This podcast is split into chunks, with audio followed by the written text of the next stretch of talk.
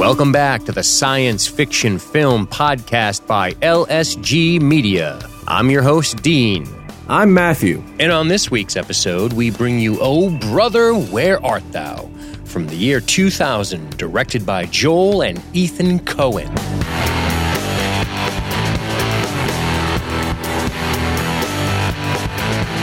All right, Matt. I had this remarkable vision. I think I know how to eliminate racism.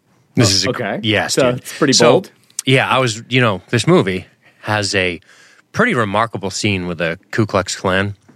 The uh, Indeed. the singing and the choreography and the dancing and the fire and the outfits. You know, like a nice parade you just wouldn't want to be at. Basically, I'll watch from afar. you wouldn't. You don't want to be there. You want to be in the bushes like these guys.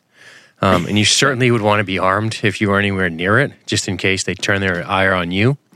But I was thinking, great singing, great, great, like um, parade, great marching. You know, white people are so good at marching. I mean, the fucking Germans rocked at marching, right? Asians are pretty hip too. They got that high step fucking thing.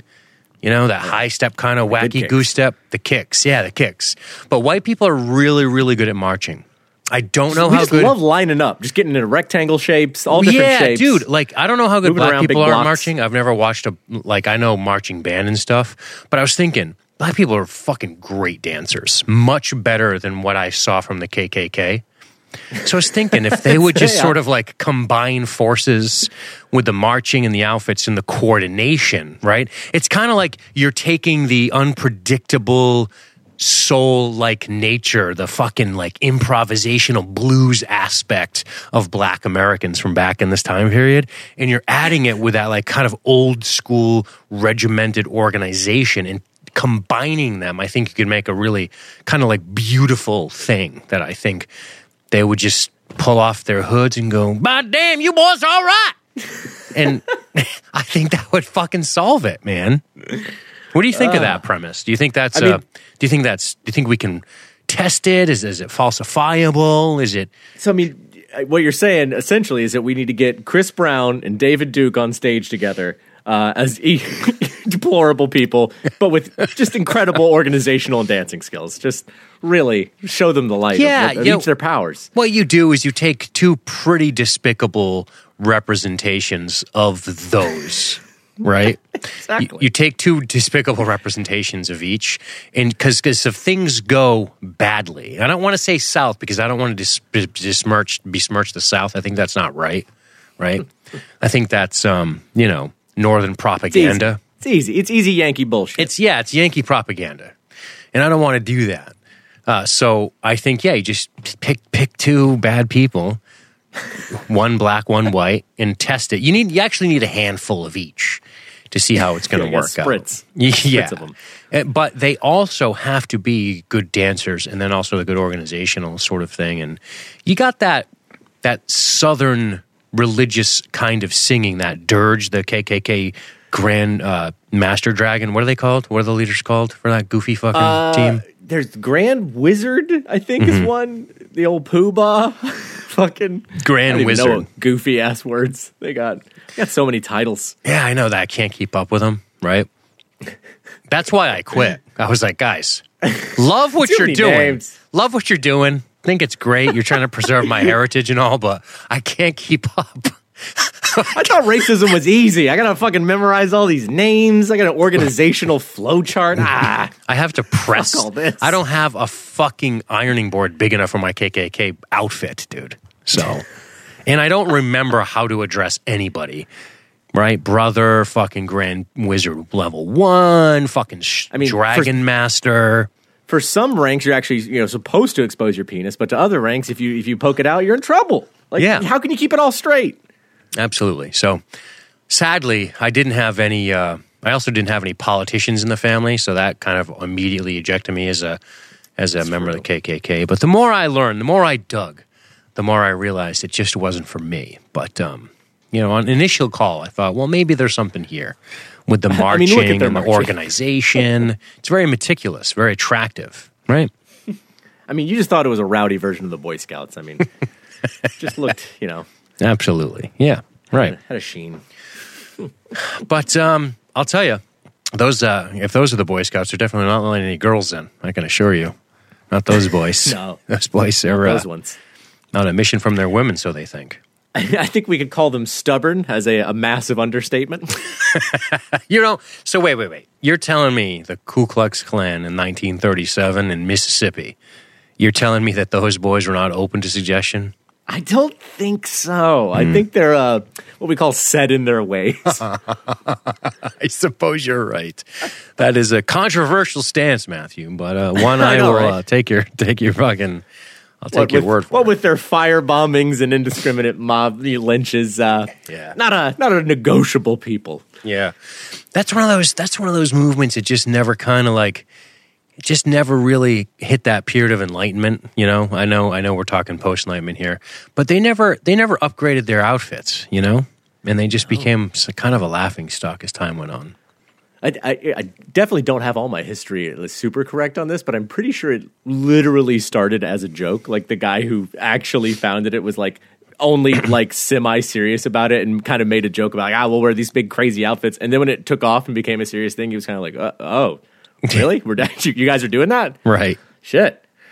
But I will say this, in all seriousness, uh, all the nonsense we were just spewing, the that scene's pretty incredible. It's it's a remarkably uh, a remarkable scene cinema from a cinematic perspective, and that's something I tell you I've been missing. I've been missing in our coverage lately. Yeah. Yeah. You just like the, I mean, shit. How long has it been since we had a movie that was shot by Roger Deakins?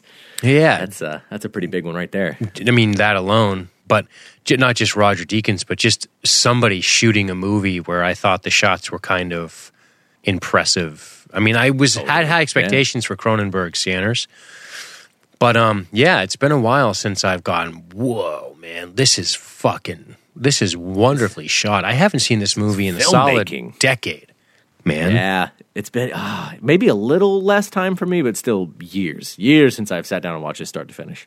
What a movie! Dude, it's uh, this movie, man. So I, I I wanted to ask you, Please, do you do you remember this movie just being fucking huge? Because Yeah. I certainly do. It was Uh-huh. massive. Yeah.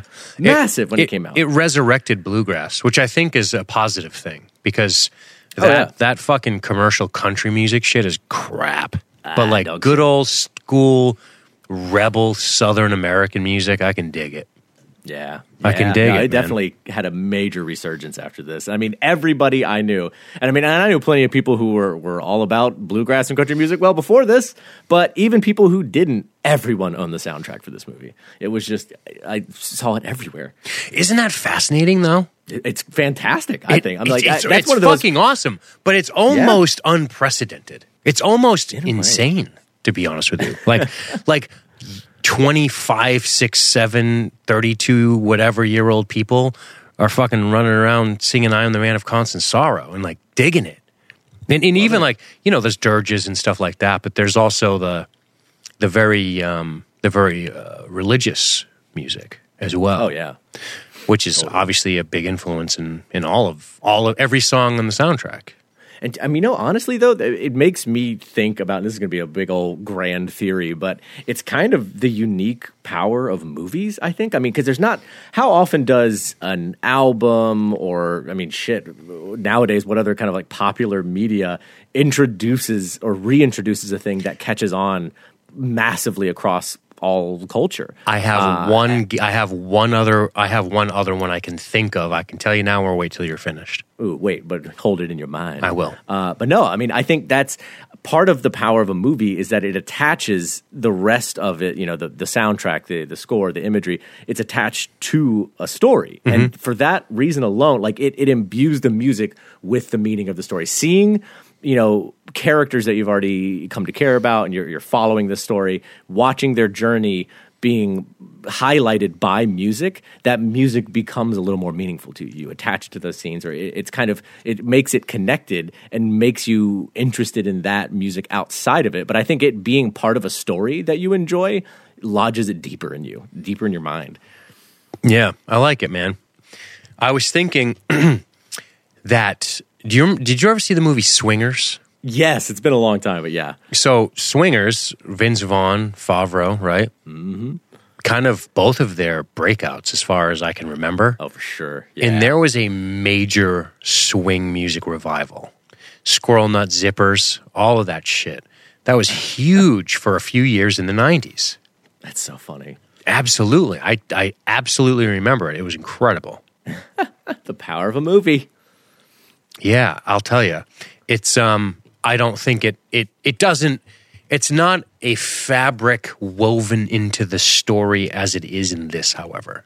Right. But it's the only thing I can think of and maybe it didn't start it or revive it so to speak, much like Oh Brother did. Maybe it was just part of the resurgence and the timing of it was was was just lined up with Squirrel Nut Zippers, etc. And those guys all kind of voodoo, big bad voodoo daddy. They were in the Swingers film there.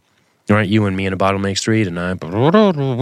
Oh my god. Triple step, triple step, rock step, all that shit. Ooh, boy. But um, yeah, this this was great because you know, growing up here and there, I'd hear this kind of music now and again. My grandfather on my mother's side, um, you know, liked this kind of stuff, and I never.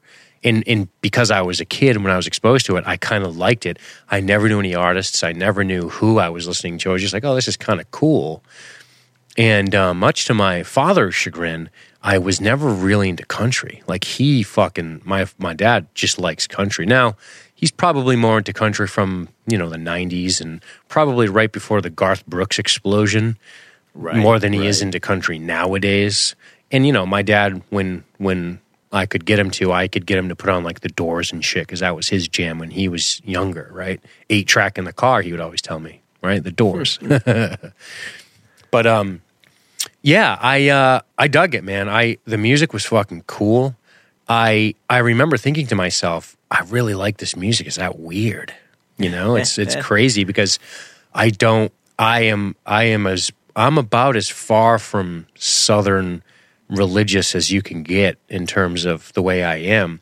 Although I will say this, and, and this is something you and I can talk about outside of. Um, you know, being a, sort of a cantankerous cocksucker sometimes.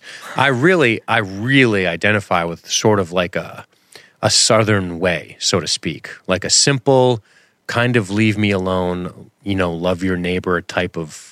Is am I am I am I making sense? I don't know how to describe Yeah. it without going No, on I and totally on. know what you mean. Like a simple sort of kind of in the woods type of guy, like that. I really uh, do. I identify with it. I don't know if that's a stretch, but I I feel I really see the appeal of it. It resonates with me. It resonates with me for sure. Yeah. You know, what's funny for me is talking about just the music of the movie, which is such, like we've said, a, a huge part of it. Um, growing up, like I was always big into, you know, my dad's music. He was the one who introduced me to basically all the classic rock that I was listening to when I was young, like The Doors, Rolling Stones, Jimi Hendrix, all of that. Um, but he was also deeply into blues, like really Oh, heavy into like Robert Johnson, Son House, like real old school Delta blues, uh, and turned me on to some of that. So I used to listen to a lot of that when I was younger. But funnily enough, my dad being one of the most musical people I know, played in a lot of bands, sings all the time, uh, not at all a fan of country or bluegrass. Hates them both. Never listened to. Uh, it was just like he, the sound of a banjo repulsed him. He couldn't stand it. No and so for years, I never, I never disliked it, but I was very neutral on it. And I was like, yeah, yeah, I think you know, kind of my dad's kind of right. It's not really my thing. I heard some here and there, and just didn't really give it that much of mind. And then I saw this movie, and I feel like pretty much everybody else, I was kind of like, oh, I actually do like this music in this movie. Like, this is good. If this is bluegrass, and you know, I'm a little more on board. And then uh, shout out to my buddy Caleb Hartzell, who also left a uh, listener comment I'm going to be reading later. Awesome. This is like maybe his all time favorite movie. Cool. But he introduced Shout out me to Caleb. yeah, uh, and he introduced me to the Albino Skunk Bluegrass Festival, three day festival of nothing but bluegrass music, which I, I only got to go to twice. I'd love to get up there again if I get back home in October sometime. But that was my first time seeing three days of live bluegrass music while you're eating barbecue that you've all cooked and two, three hundred people all just camping out listening to bluegrass music live on this stage on a farm. Yeah, that's rad, dude. Dude, that shit is fantastic. Bluegrass live is just killer. It's so good. I fucking love it. I just people who can just shred a banjo, choruses that are just fucking beautiful. Uh, like the, even the girls in this movie. I think the the girls who actually sing the songs that George Clooney's daughters sing are called the Peasall, the Peasall sisters. dude, they're fantastic. Like that, just a three, a trio of of singers who can just intertwine their voices like that is so heavenly. It sounds so good live. Uh, so I, I definitely I gained a real appreciation for bluegrass after seeing it live. Um, and I'm not going to pretend like I'm a major fan. I have bluegrass albums or anything. I don't. But every time I hear it, it's totally a fond soft spot for me. Yeah, it has a unique sound. It's uh, without going too much into the music part of this because I don't want to overstep my knowledge, which is rudimentary. But it's you know, there's a lot of this. Um, there's a lot of three part harmonies, which, you know, so if you're watching, like, take, take A Star is Born, we can all wrap our heads around that, right? That's, that's one person singing the melody and one person singing the harmony. And it's beautiful. These two voices make almost like a two note chord, so to speak. And in a lot of this bluegrass stuff, you have three people. You know, you have somebody singing the melody, then you have somebody just above it on the scale and then somebody just below it and it's almost like you're hearing a full three note chord being sang and that's why it has such a unique right. sound to it. It's very very cool. Love it. Yeah. You know what band does that a lot? Um, if i'm not mistaken i'm pretty sure fleetwood mac does a lot of that like three part harmony shit. I don't know off the top of my head. I'm just kind of remembering. Um, by the way, there's a beast of a singer, Stevie Stevie Nicks, but I'm not telling anybody. I'm not saying anything anybody doesn't already know. Um, but yeah, it's kind of neat the way they do it. It's you know you have a lead, then you have somebody just below it, and then somebody just above it, and it sounds really cool. It has a unique sound to it.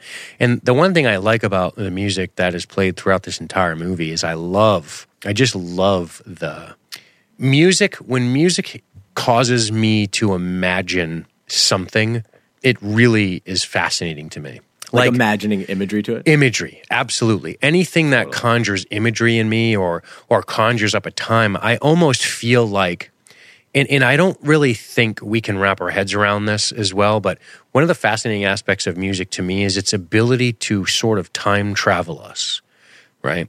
If you put on headphones and you listen to bach right and you're fucking rocking out to the brandenburg concerto you're you're literally just about experiencing something other people did once upon a time, almost exactly outside of an electronic rendition. Seeing it live is almost, a, a, it's almost like you're in a time machine. Like you get to experience, because if you walk amongst a place where somebody was, it's almost like echoes of a memory. Like, oh, here's where Paul Revere was. I, that's cool. It makes you feel kind of cool, but it's not the same. Or here's where the fucking St. Valentine's Day massacre happened. Or here's where Lizzie Borden fucking hacked somebody up. Or here is whatever. When you hear it though, you know it's not a facsimile, so to speak. It's fucking that dry, it's wild. It, it makes my head just swim with imagination. You know, totally. I love shit like that. And even if it doesn't, even if it's just imaginative music, you know, that's one of the things I love about Dead Can Dance, which obviously isn't everybody's cup of tea, but it's really cool worldly, wacky, fucking experimental music that kind of started as this goth band in the 80s, late 70s, early 80s, and transitioned. And that's, you know, where um, people know Dead Can Dance, even though they don't think they do. If, if you know the Gladiator soundtrack, you know Lisa Gerrard, and she was a member of that band. and I guess they've since gotten back together, but I'm going off on a tangent on music. My point is, when I hear bluegrass, it makes me think of something from from a time long lost. And obviously, well, and there are of, a lot of times it is. I mean, that's it is, that's what's also right. so fascinating about, about bluegrass. A lot of bluegrass standards that are that are covered by you know bluegrass bands now, and, and you know on their albums are the songs. The songs themselves, the lyrics even were written 120 years ago. I mean, they are passed down. It is a part of actual history. Like that. That is. I mean, there's something so so much to be said about a piece of culture that is passed down by voice for generations and yeah. generations and generations and still being re-recorded and still being played and still part of the soundtrack of a, a modern movie. I mean, that's that's living history. It's so cool. Yeah, very cool. Music's a wild one. The other one is a sense of smell, right? They say that might be the biggest one. Mm, if you can smell that moonshine, mm, yeah, yeah, don't remember because it's moonshine. Yeah, or or maybe maybe more specifically, if if uh, you know, for me, it was, I've experienced this recently. I hadn't been to Florida in 20 years. And you walk into your mom's house or you walk into a buddy's house and you go, whoa, there's a yeah. smell about it. And it's, it's really triggering for memory. Um, but music has always been um, I've always, I mean, everybody likes music, obviously, but uh, it's special, man. It's a special type of thing. Um, I think it was Salvador Dali. I actually went to his museum in Florida, St. Petersburg. Pretty cool. But um, he always talked about the impermanence of music and why that was so fascinating. Like a painting is there. You can turn away and, and stop experiencing the painting. You can turn back and see the painting. And a lot of people talked about this. I think it was either Mozart or Beethoven might have said something similar because they were talking about back then it wasn't like see back then if you painted a beautiful work of art or a masterpiece a five by five whatever the fucking standard is for a masterpiece thing you could experience it at any moment by turning and looking at it. But there was no facsimile for music. If you weren't playing it live you did not hear music or or watch somebody else play it live. Think about how much we take that for granted right? In 1723 you didn't hear music unless you went to the fucking place and the guy played the music You didn't hear music unless you were rich, either, most of the time. crazy man it's really cool well Yeah, man. This movie, dude, the Coen Brothers, um, in my opinion, are master filmmakers. I um, Yeah. I rarely dislike any of their movies. I'm sure I would if I went through their filmography, and, and maybe we will, and uh, maybe we should. Should we go through their filmography a little bit? Dude, I'd I'd be down to. I have, oh, I am a huge fan of so many of their movies. Yeah, dude. They um, I, I'll tell you, they are um, goddamn. I don't know. Yeah, they how many shit? What have we done? We've done No Country for Old Men. Have we done any other Coen Brothers movies? um, I'll tell you in just a second. Should I pull up Joel or Ethan Coen? I guess it's the same if I if I do either one, right? much. I know one of them does do a little more writing work for other people, producing. I can't remember which one, but uh, it's, Yeah, well, I'll I'll pull up. I'll, I'm going to pull up Joel and take a look here. We got producer, but I'll go to probably director credits.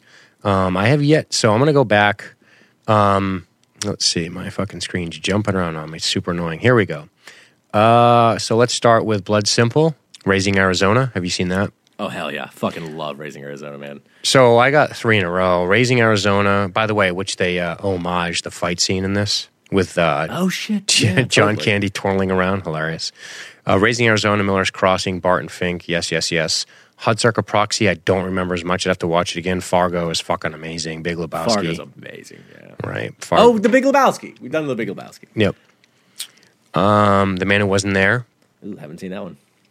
uh, Intolerable Cruelty, I haven't seen. Lady Killers, I saw. No Countries, Yeah. No Country for Old Men, amazing. Lady Killers is the only Coen Brothers movie I've seen where afterward I was like, yeah, it's all right. oh, here we go. Um, Burn After Reading is not often loved, but I actually dug it.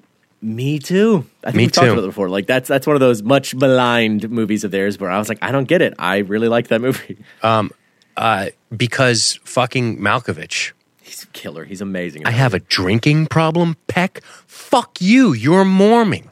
Compared to everybody, I have a drinking problem, or something like that. Compared to you, everybody has a drinking you problem. think that's a Schwinn? I just love love the Brad fi- the too. firing scene from John Malkovich. I'm getting Oh, man. fucking crucified, and he shoots the arms out to his side. Oh man, I pissed my pants. That scene's so good. Um, Hail Caesar. Yeah, I, you know what? I still haven't seen that. It was okay. Yeah, True Grit. I, I I heard it was. Eh. Um, I I, like I like True Grit. True I didn't Grit. see I don't it. think it's I a- haven't seen it. I, it's good. It is not. I it would not put it up there even in top ten of Coen Brothers movies, but it is a good movie. I do really like it. Cool. Yeah, so there you go, man. Um, yeah, Danny Fouch says Hail Caesar was kind of boring. Oops. yeah. Uh, John Cawthon can't all be. is discussing their dialogue. Their dialogue is amazing, and this movie is no different. Actually, we got a couple people to thank. Uh, your aforementioned friend. This was a uh, guild bounty back when we did those. Indeed. it's been up Caleb. for a while. So Caleb, thank you. John Cawthon, thank you. Mike Ruf- Rafus, excuse me, thank you. Annie Diaziz, thank you. Robert Moreland, thank you. Joe Appeltini, thank you. And David Young, thank you. So those guys came you, guys. together, pulled their resources, and uh, bountied this film for coverage 100 years ago, and we're finally covering it. I think they built. I think they bountied it right after it dropped on DVD. So 17 years There ago. we go. Before, while we were still considering doing a podcast, we're like, we'll probably want a bounty movie. So Before a podcast existed, actually. exactly. anyway so um yeah man anything else you want to you want to free form on before we go through Mm, I'm, I'm just itchy to get into it, man. All I'm ready let's- for this one. Let's do it. Um, so let's talk about the opening. Hell yeah. Opens up right away before you hear anything else. The pounding of the hammers and the pickaxes and the song.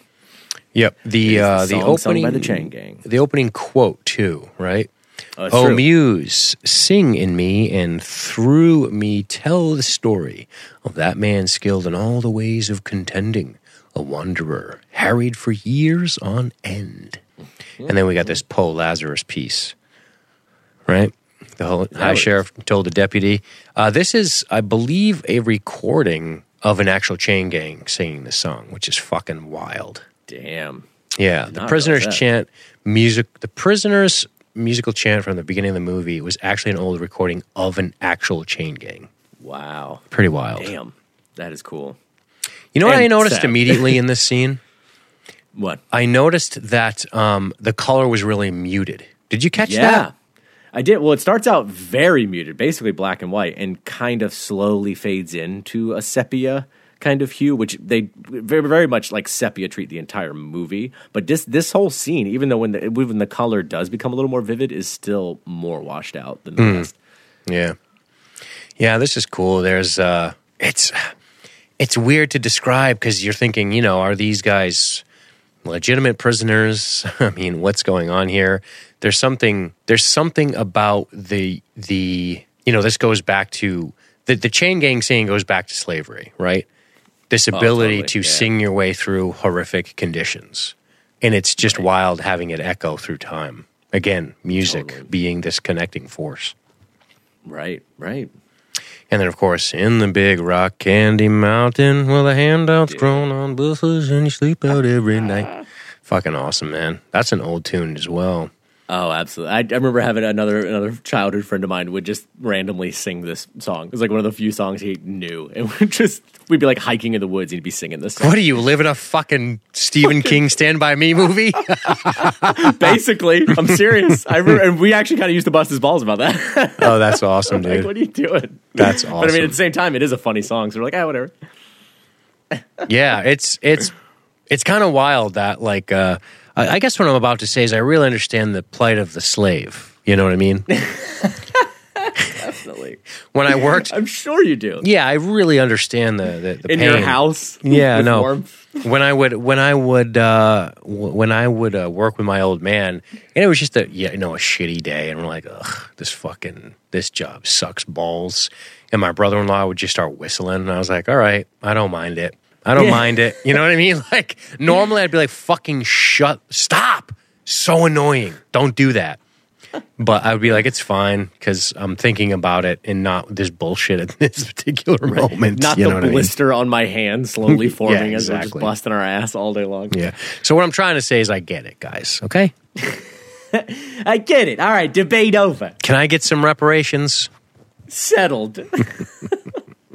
God. Uh, so dumb. But anyway, we see I uh, love- a couple of Three Stooges. Yeah, basically, dude. And also, dude, I love how the title card, you know, we basically, this whole segment here is kind of just like a, a little prologue to the rest of the story. But we, you know, we see the chain gang first. I think it's interesting that we see the chain gang and none of our main characters, and then it fades to black. And then, oh brother, where art thou? And then we see our guys running. Like, I like that the title is a question. It's almost like, oh brother, where art thou? Here they are, Yeah. running away from the chain gang and plopping down in the tobacco fields to hide from the overseers. So good.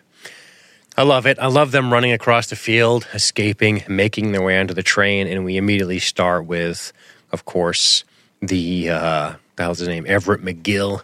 Everett McGill. Everett McGill. Any of you fellers uh, metallurgists? dude. That shit, you know, before you were forced into a life of aimless wandering. Fucking, fucking dialogue's so hilarious, man. These fucking drunk rail riding bows. I just love like, it. Huh? they, they, they don't even care. You, one of the things I love fuck. about this movie, and it almost gives the film a, a rebellious quality to it, is that they are clearly escaped prisoners, and nobody seems to really care too much. No, It's not at all. It's fucking awesome, right? They're like, ah, Probably just boys getting into trouble, being boys, right? right? because they're also they are just in like this is the dirt poor South Great Depression. Everybody is just poor as shit. I don't think anybody gives a damn. They're just like, ah, whatever. Like I'm busy trying to get enough food to feed eight kids. I don't care that you're prisoners. Whatever. no shit, right? And um, obviously, they they made it quite clear, but they there is a direct tie to the Odyssey here, right? Indeed. You know what's so funny about that though? Let's let's talk about the structure of this film. the overall it's very like episodic like eh, and even the coen brothers talk about that in interviews how it's like it's not one long through line i mean it's all it's all connected but it is like very just little episodes with each new character they come across and it's like a segment of just this experience Awesome. how do you see it Yeah, I, I mean, I I love that we are seeing a. Mm, I like that we're seeing a, a Greek. It, it's funny because it, it has obviously the Homer Odyssey stuff, but it also has a lot of allegory to religion, which I dig. I thought that was cool, and I just liked that it was a modern day, pardon pardon the parlance, Odyssey, so to speak. yeah It was cool. Well, I love that neither of the Coen brothers have ever actually read the Odyssey. and evidently, they were saying the only person on set who had ever actually read the entire Odyssey was Tim Blake Nelson, uh, Delmar. He's the only one who actually read it and was like, no, I, I know what it actually is. Because they, like a lot of the rest of us, uh, pretty much knew what they knew about the Odyssey from just pop culture references and adaptations and just random shit that they had seen. Uh, because it's just it's so such an ancient story that we, it's been reproduced so many times and, and parodied and, and shown. It's like we all kind of know what the Odyssey is, even if you've never read it. right. It's awesome. And evidently, they were like halfway through the script and then kind of realized this is kind of like the Odyssey. Maybe we should just make that more overt. And and I think it was uh, Ethan Coen who was like, I also just really like the idea of having that title uh, on on the credits of based on the Odyssey by Homer. Awesome. yeah, it's it's pretty cool. I um I like that part of it. I like that it feels episodic's a good way to say it because it because it's easy to take in. It's easy to experience. It's easy to enjoy. That's one of the things I love about it.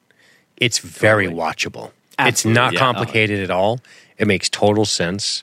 It has an otherworldly quality to it, but a lot of these otherworldly qualities are linked to potential things that could be explained, which is kind of neat. Right. Like it's it's not even quite surrealism, but it, it I love how it does have this kind of like flavor of otherworldliness that never goes too far beyond. Like it still it feels like the real world. It feels like a real place, but it has just enough of an edge of almost like lingering possible magic that it makes it feel more than real life. And also, I mean, I think the fact that they said it this this is kind of like this far back in the past, which is not ancient. You know, you, there are mm-hmm. still grandparents and great grandparents who were alive at this time, but at the same time, it's far enough removed from living memory that it kind of has that aura of, ooh, what was it like back then? We don't fully know. Like you can kind of Sure. imagine a grander quality to things, and I feel like they play on that whole idea so well in this movie. Yeah, it's it's otherworld adjacent, so to speak. Totally, yeah. Yeah, and it it starts off pretty quick when uh, we run into the the blind seer, right? Oh, dude. Oh, dude. Before that, though, I gotta say, when they when they go off for that train and they get yanked off because Pete Oh, falls man, down, and they're all funny. still chained together. Fucking funny. What a great introduction to these three characters. We get we get their dynamic right away, right here in the scene. Like Everett's mad and he's like, "Oh, what in the hell?" And and eventually he's like, "All right, well, I got a different plan." And Pete's like, "Well, who the hell made you the leader of this here outfit? I vote for my, myself, right? Yours truly." And you know, Everett's, "Well, I vote for yours truly" to himself. And they're like, they looked at Delmar and he's just like, "Well." All right, I'm with you, fellas. like, it, like what that right there, that dialogue, you already get the notion of who each of these guys are. Like Everett even says, he's like, "Well, why should you be the leader? I think it should be the uh, the one of us with the capacity for abstract abstract thought." Uh, me. So like he's the smart one who probably overestimates his intelligence, uh, but you know he can talk his way out of things. Pete's a little more like harder edge to him, a little bit angrier, and Delmar's just like the sweet in between, who's just gonna you know be the mediator. Sure. And it's perfect. Like that dynamic is set up right away. Yeah, Eric Poole in the chat says Ulysses McGill, uh, Clooney, talks very fast, and the things he says are complicated. A lot of big words used correctly in most of what he says, but he's actually dumb as shit. he kind of is, man. It's funny. Oh man, So the seer, blind man. lots of eye stuff in this movie. Did you notice that? Yep. Yep. Lots of characters with eye things going on. Well, I, I thought blind seer, and then I think with, I think later when we get Goodman, we have Cyclops kind of shit. Totally, Right. totally, and I mean also the the uh, the guy pursuing them with the, the black glasses over his eyes, you like never see his real eyes. Yeah, that's that's the devil, man. That's like satanic Totally. shit. It's fucking cool. And hey, did you notice how similar his description uh, that Tommy gives of the Yeah, devil was was exactly. Yeah, it was exactly him. Exactly that Yeah, guy. yep. But dude, yeah, the blind seer, that is such Greek prophet kind of shit right there. Like every every Greek tragedy has a fucking oracle being like, and this will pass. Like they all fucking have that guy, and that's what we get here. I have no name. Right. And he tells them essentially, you, you know, you're going to, what you think you seek, you're not going to find. You, but what you find will be, a, you'll find the fortune you seek, but it will not be what you seek, essentially, right? And it will Right, be will find- treacherous. It will be difficult. And I like, dude, I like how you know he does give that that like prophetic vagary, like it's kind of just a, a, a big idea. He's not really getting specific, but then he straight up gets specific and says, "You will see a cow." On top of a cotton house, and like that's like that's such a random, odd, specific thing, and I love that because it stands out so well, and it comes back later. Felt, yeah, fuck yeah, man. Fear not the obstacles in your path, for fate has vouchsafed you a reward. Though the road be wide, yeah, your hearts grow weary. Yes, sir. Still shall ye follow them, even unto your salvation, Matthew. hallelujah. Hallelujah. Stand up, feel the Spirit of the Lord, Matthew. Indeed, I feel it. Just hold up my fan. Mm, it's hot in this church, boy. Mm. dude what a great shot too after we after we get th- this is kind of the beginning of their journey their odyssey and you know this blind prophet is telling them what their what lies ahead of them and then we cut to this beautiful far shot of them slowly going down that just endless track on into the future like what a great like again like mm, mm, mm, mm, that is good cinematography tasty Yeah, it's it's a really nice shot. It's perfect. It's perfectly centered in the frame. I think the uh, it's got to be on some kind of boom, and it just slowly rises up as they ride out, and then it transitions. I love, I love, I love the stark transition into the next piece of countryside. I The guess is a good way to say it. Sure, it's um, episode two season one of oh brother where art thou But if you pay close attention, the contrast there of what you're seeing from a uh, just a, a the the woods, the it's it's broken, it's barren, it's the beginning. Totally. And also, we get that same effect at the very beginning where it starts more washed out, more black and white, and Absolutely. becomes a little more colorized, which is a cool transition from that kind of golden hued plane that they're in uh, on the railroad. I'll tell you, I watched this on my computer, um, and then I watched it again on my TV, and I didn't catch that as well on the computer. I think uh, it really benefited me to watch it on the bigger TV when I was home. Yeah, oh, that's just such a good movie to see on that. I wish I'd gotten to see this on the big screen. I did not see it in theater. I, we, it was another movie we rented, like pretty much right when it came out. But, oh, I would have killed to have seen this in a movie theater.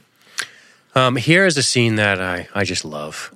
So they walk upon uh, the the home, the Hog Wallops home with a tin roof. And they see a, a young, dirty, barefoot Dean Martin comes out of his house with his rifle in hand. Yep. Now from the bank. Dude, I love that he's on standing orders to shoot people from the bank. Hell There's yeah. something glorious about this. This is our this is our little plot of land. I'm gonna shoot anybody I don't know. Oh, yes, so sir. good. Well, we ain't from the bank, young feller. I'm supposed to shoot shoot folks serving papers. We ain't got no papers neither. Dude, I love when he's like, I nicked the census man, and Delmar's like, Well, now there's a good boy. Ah, yes, dude, so good, They're like, fuck the government. so good. Oh shit. this uh this this uh shot of them coming around the corner and the guy sitting on the stump oh man that is some hick some deep level hick in that shot Oh yeah, he is hillbilly and damn hard. Got a cow drinking out of a bathtub out there. Yes, sir. a clawfoot he's in overalls Mm-hmm. he's whittling down something i don't even know what Mr. fucking Hog Wallop himself. Hog Wallop. Hog Wallop. God damn, what a curse to be named that. So funny. I Think he comes from a long line of hog wallopers. Hog Wallopers. More, me and my daddy used to grab up them pigs by the ears and just wallop their ass. wallop them. How you been, Wash? Been what, 12, 13 years? Expect y'all want me to get them chains knocked off. So good. And that, that man, that is a fucking good line of dialogue. It sounds stupid. I expect you want me to get them chains knocked off, right? Would you like me to remove your chains? Chains? That's too much. Shall I cut your chains off? Do you want me to cut your chains off? No, no. This is the perfect line of dialogue from this guy in this moment. It sounds stupid, but it's like I wouldn't have thought to write it that way, right? I would have wrote, That's "Do you want That's them great chains off or something?" But the way he kind of says "knocked off," it it's it almost highlights his fucking just kind of lackadaisical nature. Right? Just And knock the, him especially off, the fact right? that he doesn't note or care that he's a prisoner or anything. He's just like, ah, well, so you probably want those off. Like that. That's all. He's just like, ah, Yeah. I figure that's probably what you're here for. Great point. That's it. Couldn't care less. Couldn't care less. And then on to him just regaling him with all the tragedies of the Hog Wallop family Oh, that have oh, happened while he's been in prison. been a, he hanged himself a year come May. Mm-hmm. Lost a boy to the mumps. That fucking pause. I slaughtered his horse last Tuesday. They're fucking eating a horse. Expect she might have been turned. Yeah, dude. just fucking eating. I love that Everett doesn't even look up. You can tell he's like bothered by it, but he just keeps chewing it like, ah, shit. Hmm. That's what I'm eating. All right. The nice thing about this too is remember we're set in the 30s. We're talking depression, right? Oh yeah, deep depression. And it's cool to see it not so obviously told to us before the movie. We didn't get a voiceover. We didn't get this big, and the economy is tanked. No, we totally. we I- see what's probably- going on, and we go, "Whoa, man, these guys are are living tough." Like it might cause you to be like, "Let me Google search 1930." Oh, no kidding. Oh, that's you know, right? It's cool. It's not so Right. obvious Totally. That's I unless mean, you're a that's of fucking my favorite- historian and you can tell by looking, right? I mean, they're definitely. This is not uh, prosperous times or place. That's, that's you know that that's easy to see, especially this guy size, right? Totally. But no, I mean that's actually one of my favorite aspects of this movie is how confidently it just dives into its story and goes. It just goes, mm-hmm. and it, it doesn't slow down. It, it- the characters establish themselves as they go. There's not even a lot of big monologuing about what they want or who they are, or where they're from. We just get their dynamic together, and then a few pieces. Not even so much about them, but about what they want, which mm-hmm. says a lot about their character. We get Pappy O'Daniel on the radio. Use good pure water and good pure Pappy O'Daniel flour. Dapper fucking God. Dan. Commercials back in the day tell you how to just straight up tell you how to live your life. Yep. We get a little "You Are My Sunshine, My Only Sunshine," right? And then lawman, it's the authorities. We got y'all surrounded. Damn, we're in a tight spot. I love see one of my favorite things about Everett is it, uh, like uh, I think who pointed out his dialogue? I think was it Danny. Um, but dude, he like he'll talk no, Eric. so Poole. You mean in the chat? Eric, Eric, yeah, yeah, yeah. Uh, Eric pointed out earlier, like how he used these like highfalutin words, lots of big complicated talk, but a lot of times he really is just a same old nincompoop as them. Like he's not that smart, and I love, I fucking love how one the once the pressure's on, he is not a man of words. Like he can't think of what to say. He just says the same thing over and over. Uh, Damn, we're in a tight spot. Damn, we're in a tight spot. Like just freaking out. Ah, it's so good. Judas Iscariot, hog wallop.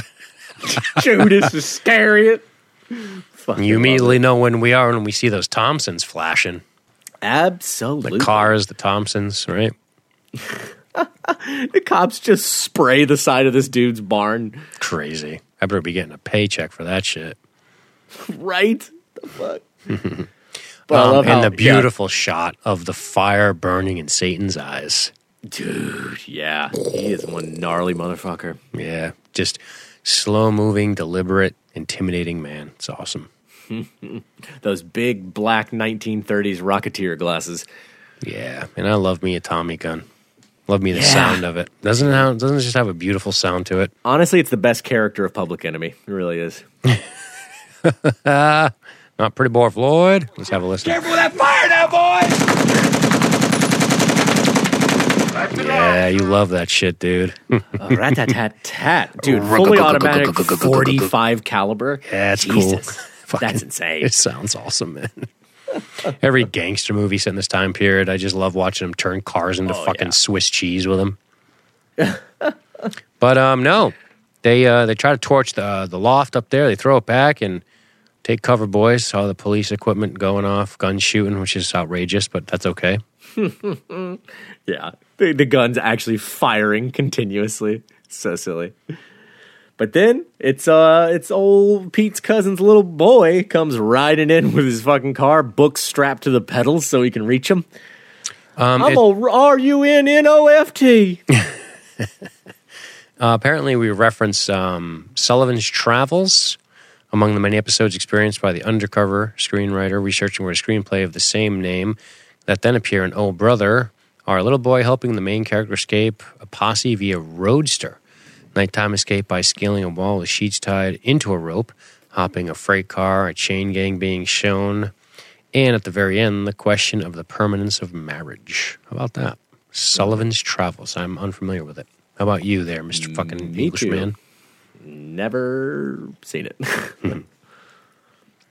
Oops. Yep. Well, uh, off they go, and uh, they make their way to, uh, I guess, a general store, and we have he's trying to buy the fucking Dapper Dan. Dude, dude, the Coen brothers love just completely expressionless monotone mm-hmm. cashiers. Like mm-hmm. they love that. They love that. Well, sir, don't need to raise your voice or speak with that nasty language. This is a public marketplace. Call it. oh man, dude, I don't want This- fuck. God damn it. this has one of the best moments of dialogue in the movie. Well, ain't this a place of geographical oddity? Everything's two weeks away, or two weeks from everywhere. Two weeks from everywhere. Dude, I laughed out loud at that part. That shit was funny. Dude, my favorite part about the, way- the way the scene ends, where he's like, "Well, oh, just two weeks from everywhere, huh? Well, I, I'm done." And he just throws money down on the counter, and he's like, "Just, just a dozen hairnets." like, still, buy, like he wants to be dramatic and be like, "Fuck this place," but he's still gonna buy hairnets. He's so vain, he can't help himself. It's amazing. Love it. Yeah, it's kind of a funny thing, this reoccurring Dapper Dan hair treatment stuff. Oh, he's all about his hair. Yeah, all about funny. it. Every Good looking up, bastard. my hair. That, good looking bastard, that George Clooney. He is, man. He is a dapper Dan himself. Yep. But, uh, Yeah. this is you know the scene after this is where we kind of find out what they're really after because they you know they mention earlier on Everett talks about oh you know I tell I promise you the treasure's still there but that's really all they say. Here we finally find out that it is a treasure that Everett knows about and is evidently buried or hidden uh, in a place he knows, but they have four days to get there because that where it is it's in a valley that's going to be flooded to make a, a man-made lake. Yep. And, um, well, they don't have a vehicle, so what are they going to do? Gonna have to sell that stolen pocket watch from the Hogwallops. From Mohawk Wallop himself. You stole from my kin? Oh, from my kid. I love when he's like, but he but he ratted us out. He's like, well, you didn't know that when you stole it. I love the morality here. Hilarious. uh, dude. That's the, the thing I love about these characters. All three of them, really, i- i- to varying degrees, but it kind of is a, a truth for all of them. Is that they're actually so pure. They're like so pure-hearted. Like they're almost like cartoonishly golden-hearted. Small time scams. Like that's what they are. Like they're not hardened criminals. They never fight anybody or like do anything really violent or anything. Like they're just a couple of silly old scamps trying to like con their way through everything basically. Yeah, the the um that fucking moment where he's uh you miserable rattlesnake, the way Clooney pops into the frame after he calls him a thief or something it is hilarious. It's it looks so funny. Clooney's outrage face is so funny in this movie. He always looks like aghast at everything. He's fucking hilarious, man. He's really What do you think of the performances in this movie? Dude, ah, they're fantastic. Like I honestly have don't even much more to say than that. They're all this. It's so perfectly fucking cast. I mean, it is just pitch perfect. They nailed every bit of it. Tim Blake Nelson's fantastic. John Turturro's amazing. Clooney's always good. Like it just works. It works. I agree. I love this next scene, or or should I say this tack on to this scene, the sequence, so to speak. when they see all of the uh, the the congregation head into the water. Yeah, the down to the river to pray, them walking through. This almost reminds me of the moment where the elves are moving west in the in the fellowship witnesses oh my it. god. That's so true. Right? It really does. They all just emerge in the trees and are heading in the same direction. And this is what I mean by there are moments where we they're clearly criminals, but in this moment I like how they just ignore them. They walk past them because they have a very specific mission right now. And they all have the white on and they're all just moving through the woods like the goddamn elves. And they clearly see these men and they just ignore them and they go. And these men Yeah. get caught up in the majesty, for lack of better words, in this moment and get pulled along with them down to the river. Dude, and the this music is so fucking beautiful. It's awesome. gorgeous. Yeah, it's really nice. And that's you know, it's funny. I like when it comes to to like church music or religious music, or even just like being at a church myself. I am such a fucking cranky old man about my churches. Like fuck your electric guitars and your your mm-hmm. devilry. Get it out of my church. I want an old old preacher and I want a choir. That's all the music I want. That I don't want any of this sing songy putting on skits trying to be cool bullshit. I want old timey church and religion. I, This I, is the I shit. can dig it. I can dig it. Absolutely. So it's like this mass baptism, it appears. Yeah, down to the river. Everybody get in line. It's time to make Jesus like you. And um, studying the good old way. And, and uh, who shall wear the robe and crown? Good Lord, show me the way. And then, of course, our boy uh, Delmar's like, well, wait a minute. He's just I love- charges to the front. And I love I, I love how it's amidst Everett just talking shit. And he's like, well, these hard times, people uh, flushing the chumps here. Hard times. Everybody's looking for answers. Looking for answers. Yep. Well, that's it, boys. I've been redeemed. So good. The water's wonderful. Come on in. Dude, I love it so much, including that Piggly Wiggly I knocked over in Kalamazoo. I thought you said you were innocent of those charges. Well, I was lying, and the preacher said that's forgiven too. Quick look in on these lads being uh, tracked by Satan and his hound. And uh, I believe they steal themselves a car, don't they? Dude, they do. uh, I, I think this is the scene. I'm trying to remember if it's here where they just like are at a gas station and they just hop into a guy's car who walks into the gas station. That's later. I think that's later. Yeah, I don't know where they get this fucking car then. Actually, Maybe it was the watch. We don't know. oh yeah, it's true. He does talk about selling the watch to get to get a vehicle, so that probably happened. Anyway, Everett uh, ridicules them for their superstition. He laughs at the idea of baptism. You two are just dumber than a bag of hammers. You should have joined us, Everett. Yep. Um, and then uh, let's give that colored boy a lift. Down at the crossroads. Dude, what a shot. Ah, it's fantastic. It's fantastic. And dude, that shot right there is such a great example of uh, what they were going for as far as the color of the movie because they wanted to shoot it in actual Mississippi and they, they were shooting in you know during the summer and it was Roger Deakins actually who pointed out like uh, I know you want kind of like a yellowy, dusty, dust bowl look for this movie, but if you're going to shoot there in the summer, it's going to look like Ireland. It's going to be completely green everywhere. So this is actually the very first feature length Hollywood movie that was colorized digitally. Like they did all of the the post production color work digitally instead of the chemical old fashioned chemical process where you actually expose the film reels itself to certain chemical combinations or even flash them with light to overexpose them. They tried some of that stuff and they couldn't get the look they wanted. So this is the first time that we actually have a, a big Hollywood movie get the digital treatment. Yeah, pretty It cool. Looks fucking fantastic. Um, did you ever see the movie Crossroads with Ralph Macchio? Hell yes, dude. Hell yes. Are you kidding me? fucking love that movie. With Steve Vai? Hell yeah. As the devil? Dude, I'm so happy to hear this. This makes me like you more. I don't remember if it's any good, but Oh man, it's been so long. I, I'm afraid to watch it again. I want it to just live in my memory at this point. Hmm. I mean, I, I'm tempted to go back, but I'm scared if it's aged poorly. So when I started to learn to play guitar, I studied with this guy named Russ Hart. Shout out to Russ Hart. And uh, Russ Hart turned me on to the blues. And I became obsessed with it. and I just tried to consume any media I could. I was like, I'm going to listen to all the old guys from back in the day, Robert Johnson, John Lee Hooker, all that shit. I, and I was like, give me any, give me anything I can see on tape. So I was like, oh, I watched this Crossroads movie. I'm like, oh, this is fucking rad. I love this movie. the kid has to play against the devil, and he beats him with his slide blues at the end. It's so sick. Dude, I love the sound of a slide guitar. Fuck, it's so good. Yeah, it's cool. Love that movie. Um, but yeah, yeah. old Tommy Johnson. Tommy Which this is, you know, like there's kind of two dueling legends about this. Like some people say it was a man named Tommy Johnson who went to the crossroads and sold his soul to the devil to be able to play guitar.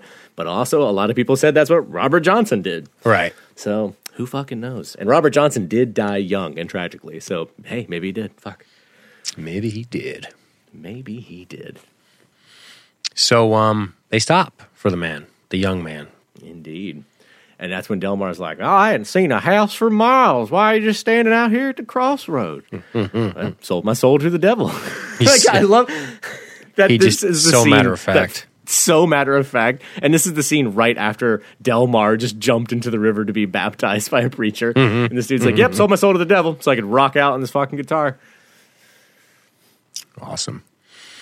And um, yeah, it says here the character Tommy Johnson is based on the famed blues guitarist of the same name, according to folk legend, sold the soul to the devil at the crossroads in exchange for his prodigious talent, Robert Johnson. Yeah, you said all that. I didn't know if there was anything different in this fact.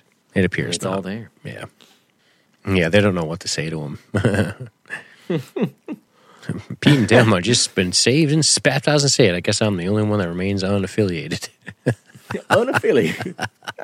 and I just, I love how sweet Delmar is. Like he's never mad at anybody. Like a lot of people's reaction here would be like, "How that you monster, you soul," and he's just like, "Oh, son, you traded your soul, your everlasting soul, just for that." Like he's like still like sympathetic to him.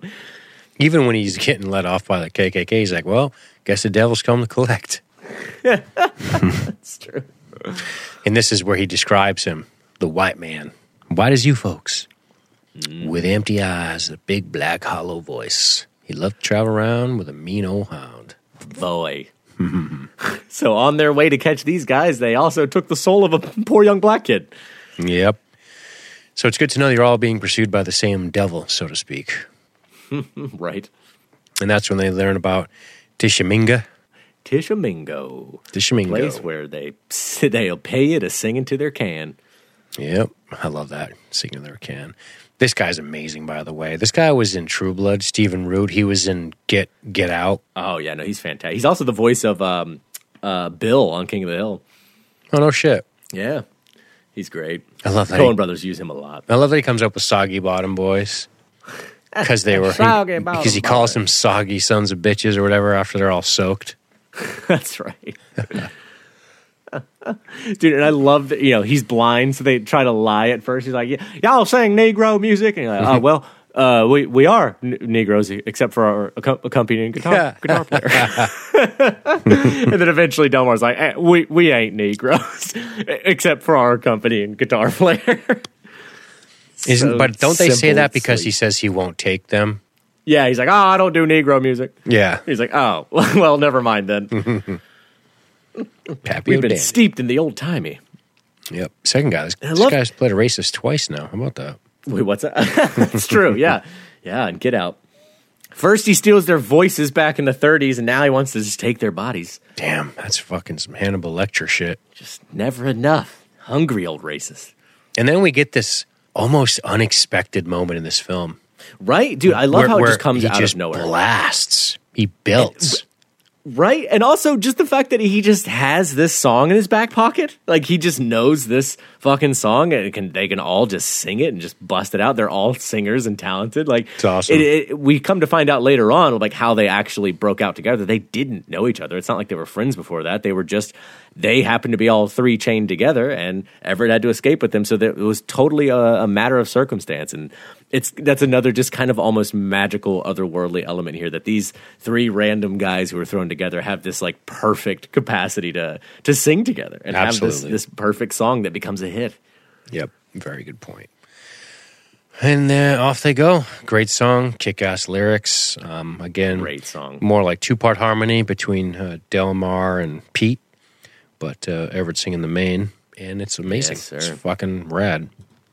Hell yeah. I mean, like, y- you don't have to like bluegrass to like this fucking song. It's just good. And I'll tell you, I'm watching. I watched pretty carefully. I was watching um, uh, the fingering of Chris Thomas King as Tommy Johnson. Looks like he's playing the part for sure. Damn. Not bad. Looks like it. Yeah, Yeah. the guitar in this scene is really good. Yeah. What's his name? And dude, also, wait, what's that? Chris Thomas King. Oh, the guy who plays Tommy. Yeah. Yeah, I don't know him. I didn't recognize him if he's been in other stuff. He's he's a musician, so it makes sense. oh, well, so there we go. From Baton Rouge, Louisiana. And he Ah, plays the guitar on this. Yeah, he's fucking legit as shit, this guy. God damn, this guy looks like a badass. I'm gonna fucking top like- hat on. Hell yeah. I wonder if he's actually recording music. I don't know. I'll check it out. Yeah. I'm down. Yeah, for sure, man.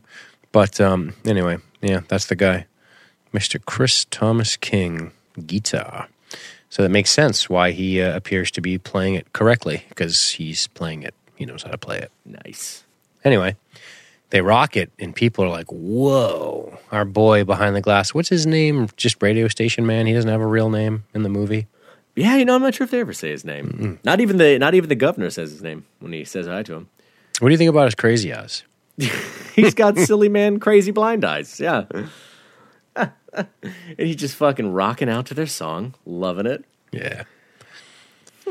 uh, do you like the quick thinking by Everett Dude. to, ah, to fleece this guy for extra money? Absolutely. Con man to the fucking core. I lo- well, our, our friends, uh, Merle and Aloysius, uh, they'll have to sign with X's. Uh, only four of us can read. That's fine. Fantastic. He don't care, dude. He's got the money. And dude, maybe one of my favorite lines in this fucking movie when Delmar goes outside and the governor's pulled out. He's like, "Hey there, there's a fella inside who'll pay you ten dollars to go sing to his can." And he's like, "I ain't here to record a record, you dumb cracker." I fucking died, dude. So I died. funny. Oh my god, the governor and his yes men are maybe the funniest people in the entire fucking movie. It is so hysterical. Dude, Charles Durning is say. amazing. He's so good. it's a good thing your mama died in childbirth. She'd seen you like this, you'd have died of shame. How you doing, mister? Like, just immediately nice to the next person. Oh, fuck. Too funny. So fucking funny. Jesus. He reminds All me of uh, Lebowski. I know he's not Lebowski, but he fucking reminded me of him. That's true. Yeah, he does kind of have that presence. Yeah, he's funny as shit, dude. you dumb cracker. Dumb cracker. just doesn't even hesitate. Oh, I love it. And this guy almost has another worldly quality to him with these two voices always in his ears, right? It's like Oh, they're about his mouthpieces. They're like his personal chorus that follow him around Personal, describing that's what I'm trying to say. Yep. his life. Yeah. Yep. Uh, Yeah. Hell, come on, Daddy. Don't you want to press the flesh and get to politicking with these here folks? I ain't here to press the flesh. We're here mass communicating. Yeah. Um, Hard Time Killing Floor Blues. Amazing. By him, by the way. He wrote this. This is his piece of music. Ah, it's so good. Yeah. Great moment by the campfire. And that's when they get into talking about what are they going to do with the money. And see this Good character right here, building, man. right? Absolutely, and it's character building that is not.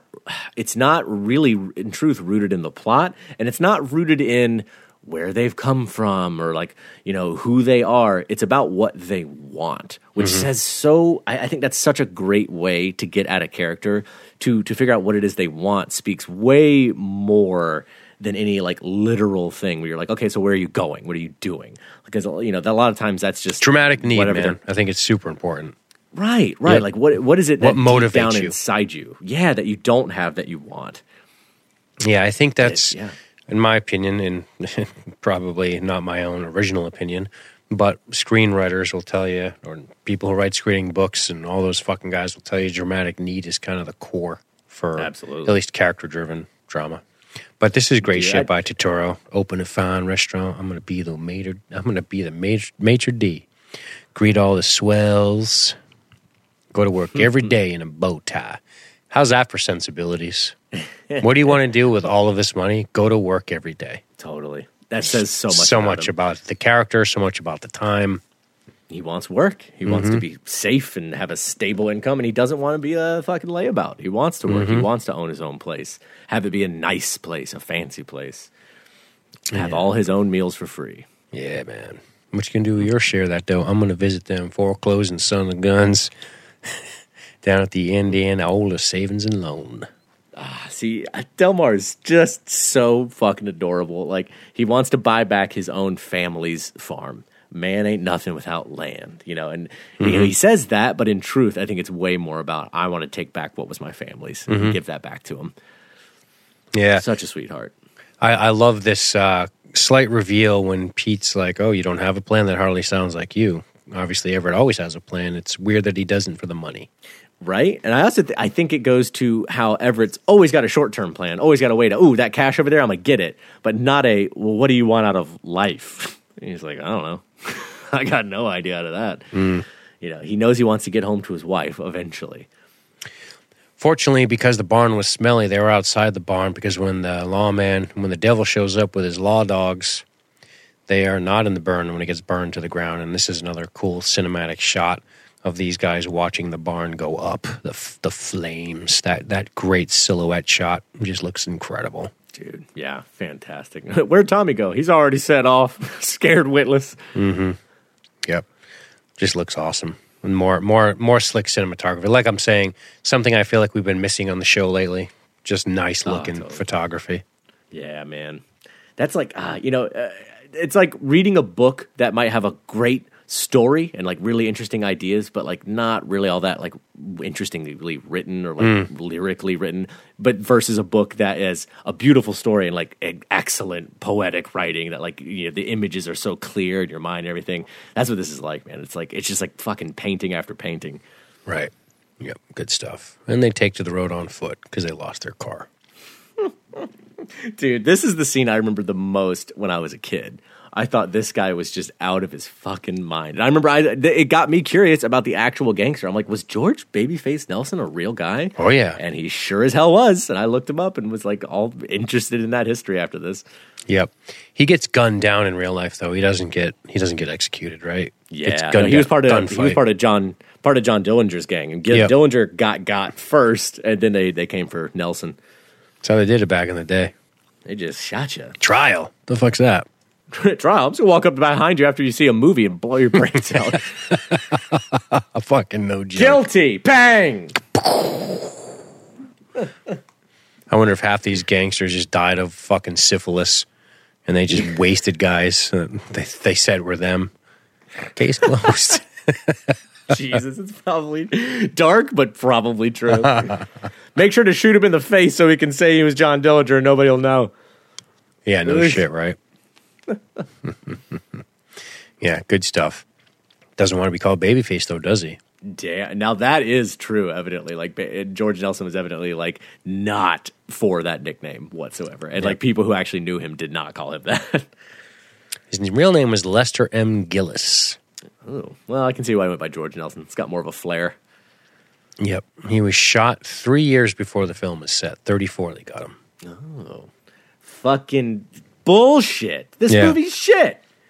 Um, I'll tell you what was weird when he said, "Any of you gentlemen know your way along with Walther PPK," and then he pulls out a Tommy gun. Was that I- him I- just not knowing the gun, or was he making a funny joke? I think he also had a, a PPK in there, and he, he was like, "Ah, do any of you want to shoot?" Oh, okay. when they when they don't, he's like, "I'll just do it myself," because like Delmar's response is like, "Oh, we're not really from around here. I don't know that," like as if it's a place. Very cool. then just opens up on these fuckers. Hell oh my yeah, man! god! He wastes a cow. What the fuck? I, that's what I remembered so much as a kid. I was like, "Why did you just shoot one of the cows? just sitting there, fucking eating." Just blasts them. Oh, yeah, that, George, that cow hit looked fucking really good for 2000. That's CG. right. Seriously, Um, animal rights people thought they fucking hit a cow. They had to show them. that's crazy. That's how good it looked. But you got to think, man. What? When was um? When was Fellowship? What year did Fellowship come out? Came out in two thousand three. I think you're right. I think it's Yeah. 2003 They were shooting it already by now, but it wasn't out. because it's post Towers, Yeah, and this is pre Towers. indeed. 2001, bro. I uh, I remember. Yeah. No, no, no. Because I never no, no. forget. Lord, Lord of the Dean, Rings. I never forget. Don't you accuse me of forgetting. Oh God, Lord of the Rings, bro. That's it. I'm gonna go find my flag pin. Hold on. Fellowship fucking 2001. you. You fucking ninny. yeah, I know. Yeah, Fellowship ruffling them 2001, 2002, 2003, basically. That's what you're looking at there, fucking sizzle chest. Come on, boys. We're going for the record. Three banks in two hours. Dude, my favorite thing about Nelson in this scene is him like the just punctuating everything by firing the fucking Tommy gun in the air. He's like, even before he goes in the bank, he's like pop pop pop pop, like fires a couple, then goes in, blasts into the ceiling. Ah, dude, everything. So let me ask you, objectively, Mm-hmm. do you think the scene adds to the movie? Like adds to the story. Yeah, if you cut it out, does this does the movie still work? Um, to be honest, yeah. I mean, like it kinda definitely does, not right? essential. I mean, really, the only thing practically that it does is it gives them some money. like Okay. it gets them money to keep going. But as far as like having George Nelson be here, having them be a part of it, like it's just kind of a weird flair. To be perfectly frank, I couldn't remember that it gave them money, but now that I'm, um, obviously have the movie on while we talk here. I, I'm thinking it does make more sense now. Right. But I, I mean, it's a very it's a short scene. This is one of the shorter The- the you know, lament, episodes right? in the movie. Yeah, because we see him at his high where he's like, "I'm ten feet tall. I'm George Nelson," and then you know, at around the campfire, he's just completely sullen, doesn't give a shit about the money. Yeah. But dude, when that lady calls him babyface and he freaks out on her, I just love it. Where he's like, "I'm George Nelson." Born to raise hell, and then just fires one plop into the ceiling, and he Yeah. turns around all sad faced. Yeah, exactly. he still shoots his gun off, but I'm a grumpy boy about it now. so good. yeah, good shit. On top of the world one minute, haunted by meekness the next. Mm-hmm. awesome, man. He'll be back An on top yet again. Alley Cat swung around by the tail by his own humors. Yep. Really, Dr. McCoy, you must learn to govern your passions, or they will be your undoing. As we see with George. Indeed. And now we see this fucking Homer Stokes grand wizard asshole. right? With his little dwarf with the broom on the back of his truck. Evidently, that's real, by the way. There, I can't remember the actual like historical figure they took it from, but there was like uh, a, a southern governor. I think it was a governor of Louisiana who had that for his campaign. He had a, a dwarf with a broom. Who he's talking about, we're gonna sweep away all the old corruption. Like that was what he Oh, toured that's with. so brilliant, man. oh man, some old school shit there. Also, this guy, American flag during the day, Confederate flag at night, I guess. That's it. no irony whatsoever. Oh, that's funny.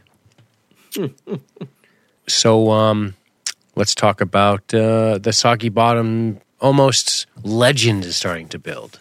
Dude, yeah. The guy comes back into the radio station. We got to find those boys and sign them to a fat contract before the competition does. Mr. French. Good stuff. So, this is one of the most compelling and weird things about this movie that I find interesting and I think I like, and I don't even know if it's good. Isn't that weird? That's one of the cool things about this movie. I don't know if this part of it's good, but it's interesting and I kind of like it. So I guess it doesn't really matter. But this idea that they kind of go in and randomly sing, I uh, am a man of constant sorrow, and then that's the end of it. And then we see in the background, it starts to create this legendary status around them, and people wonder who they are, and it kind of saves their bacon in the end when they get on stage and do it Exactly. because Like, it's been they- they- building up steam in the background despite whatever they're doing Totally, while they are totally. evading the law. It's just a just a wacky concept. Just a one off thing they did for some, you know, quick cash, and it becomes their redemption at the end. Wild, That's huh? what saves them. It's so cool. And that's again, that, it's like it's a Deus Ex Machina with setup. it's like it's it actually has an interesting backstory to it. It's just unbeknownst to our characters. To them, it's a Deus Ex Machina, but for us, we get to see this slow momentum building and people talking about it. Yep. And uh, yeah, the people building about it, they they steal the pie, but they leave the money. So we're almost seeing a redemptive qualities in them. That's We don't know so why they're prisoners. We have no idea, right? but we know why we root for them. They're very likable. Totally. And it's Delmar, of course, who leaves the money. The man who's saved. Yeah, I turned a new leaf. I'm saved. Yep. And isn't it sort of a almost Don't we almost have uh, montages until they get to the swamp they're walking through? That we do, yeah. A great, great little montage here of them all, you know, just laughing and getting to know each other, sitting around campfires, like you said, stealing the pie. And they do a great shot here when they they're reading the newspaper and they toss it in. And at first, you see the article about the the valley that's going to be flooded. And as that page burns, behind it, you see Soggy Bottom Boy is a sensation, but who are they? Mm-hmm. And they just don't even notice it. They just toss it right in the fire. What a product of our time, too, which is so fascinating. You'd never not know now if you did something that became popular. I mean, these guys don't know for months, however long this Odyssey is. They have no idea. There's no communication. Well, actually, that's one thing to remember. It's only four days. This whole movie. Oh, okay. Holy because that, that's when the place gets flooded. Oh, that's beginning. right. That's right. Um, so yeah, they but they have no idea that they are super popular already. I guess is the larger point. And we get to even that shot of the woman in the record store. Do you have soggy bottom boys performing Man of Constant Sorrow? Sorry, but we just can't keep them on our shelves. we get that. flying. We get the recurring moment of the Dapper Dan, him picking up at the gas station. This is where they steal that uh, fancy man's car and drive away. Again, still committing crimes, which is interesting. Oh yeah. they don't hurt nobody. They just take their things. Yep. and uh, we get this pretty amazing siren shout out here. Dude, this this is the most. Honestly, I would say this scene alone is the most Odyssey esque. It's fucking cool, man. The call of the sirens, and they are just totally, absolutely like taken in by it. No resistance at all. Yeah, you wouldn't imagine you'd have any resistance to such a thing. Be pretty hard. pretty hard to resist. Howdy do, ladies. Name of Pete. I saw him first. Too funny. I need all three. I'm a man of appetites. Yeah, exactly. Mia Tate, Musetta Vander, and Christy Taylor are these women. I don't know if they've done more. Um, I'm not sure. I didn't look them up. Did you? Uh, no, I did not, but they are very good at being wet and sexy. They've got that on their resume. Yep, they they can rock that pretty well. I like that main leader girl. She's a little bit older. I can dig it. You know, you know what she reminds? She reminds, she's got a little bit of a Fairuza Balk thing going on, and I'm like, mm. All right. If, she, if maybe like if she went to college or something. right? If she goes to college and starts wearing a lot of black, Yep, still barefoot, which. I can dig. You know, never wears shoes. they're water gypsies. What do you want me to tell Some you? Some things don't change. you can take the girl, you know, you can take the water gypsy out of their magical kingdom, but you can't put the college in the water. Fuck, you're saying? I don't fucking know. Who knows? Turturro's a like face in an attempt to control the boner is just incredible. that just ruined denim. Pants, jeans, yeah, denim in these cases are just ripped everywhere. Nothing. I love Delmar looking almost just terrified, like, oh, Oh. I don't even know what to do, but it's great. Absolutely. What do I do? the faces they Dude, make and they are just- so good. They just start tipping back those like old timey. Looney Tunes triple X like moonshine jugs. That's like the Oh, shit Tom would try to poison Jerry with. exactly.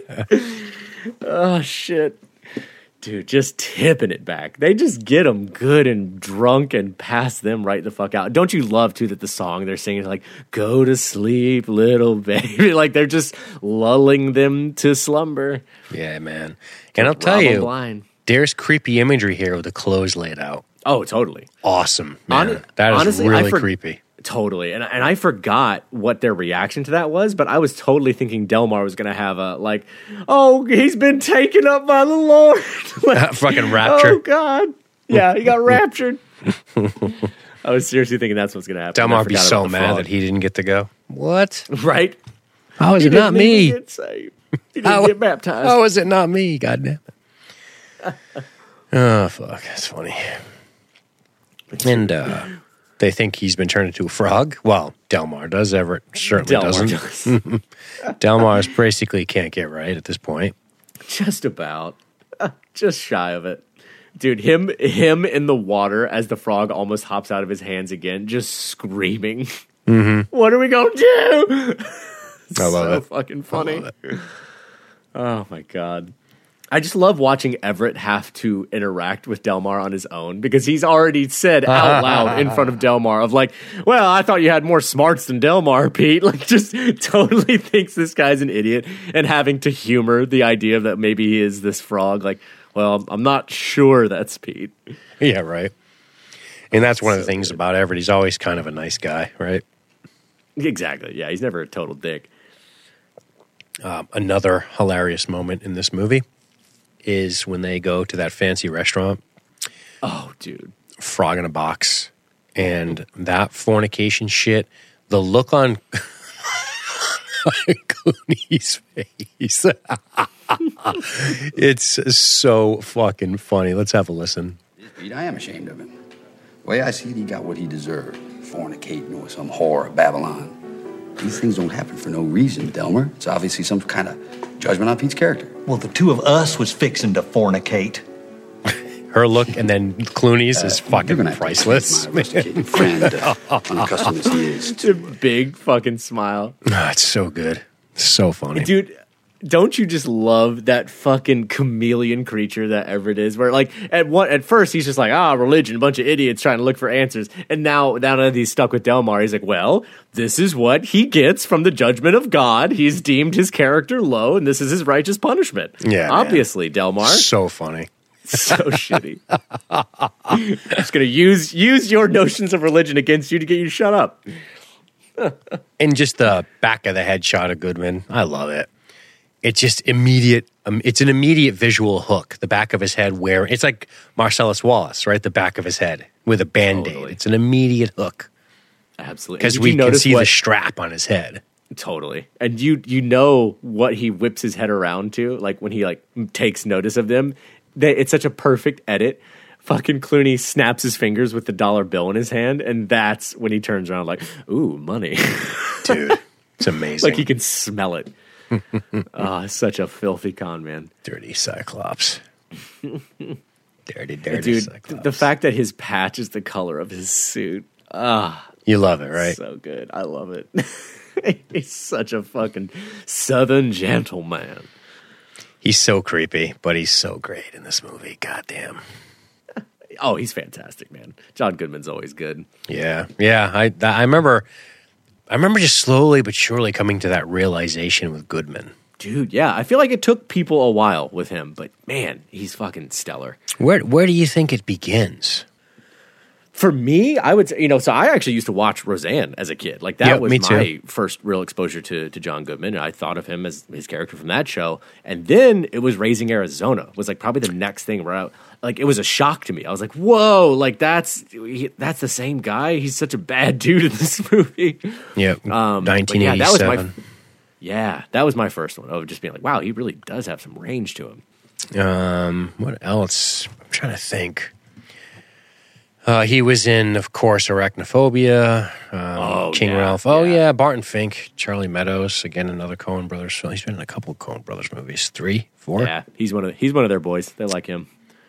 I never watched Grace Under Fire. He was good in Treme, even though I have oh, Hudsucker Proxy. Oh, Jesus Christ, I got to watch that again. It's been way too long. Blues Brothers, right? Two thousand. Oof. The movie we shan't speak of. Whoopsie. But yeah, I don't. I almost feel like I kind of caught the Goodman's really good late bug, and I just I can't really peg it on a specific performance. I just one day said, "God damn, man, he's fucking great." He's really good. Was it Lebowski? It must have been Lebowski. Yeah. It, it must have been Lebowski, dude, because he was good and so funny.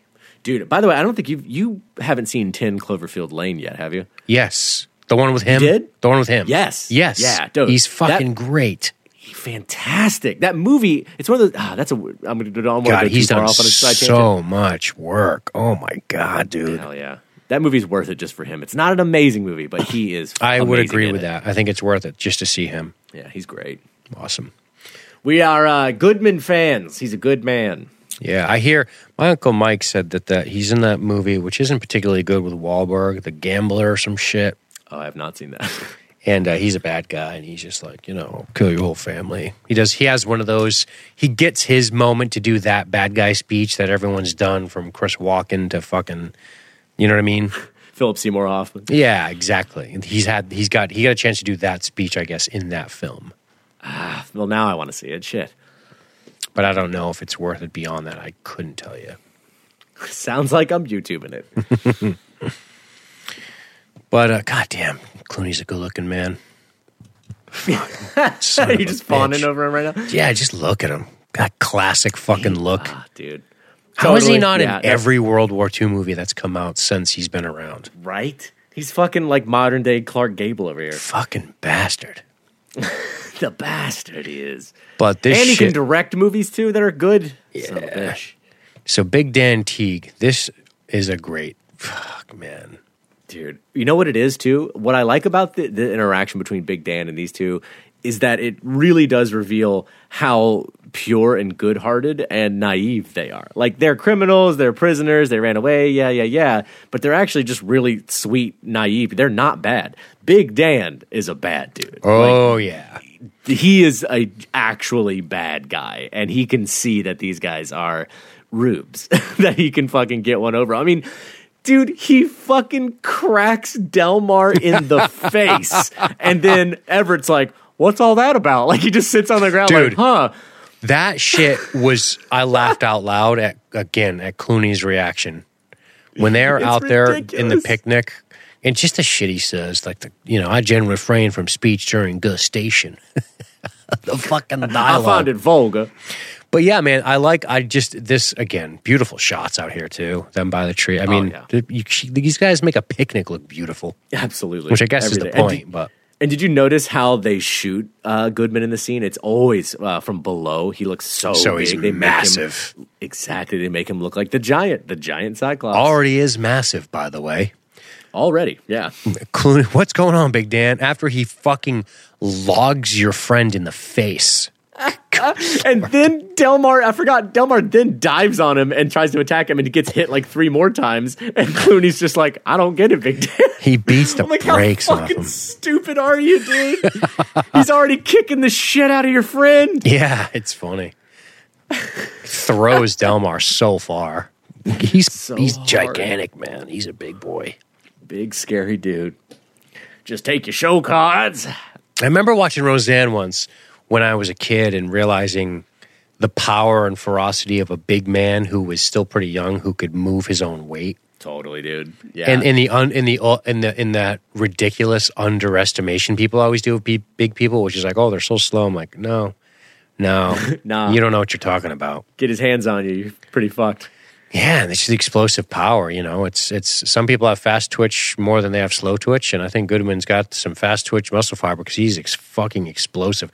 It was dumb. It was like the kids were on the couch and he just did, got in a three point stance. I'm trying to remember the episode. I, I don't really know Roseanne particularly well, and he just like bull charges the couch and rocks it up into the air and he picks it up. I was like, Jesus Christ!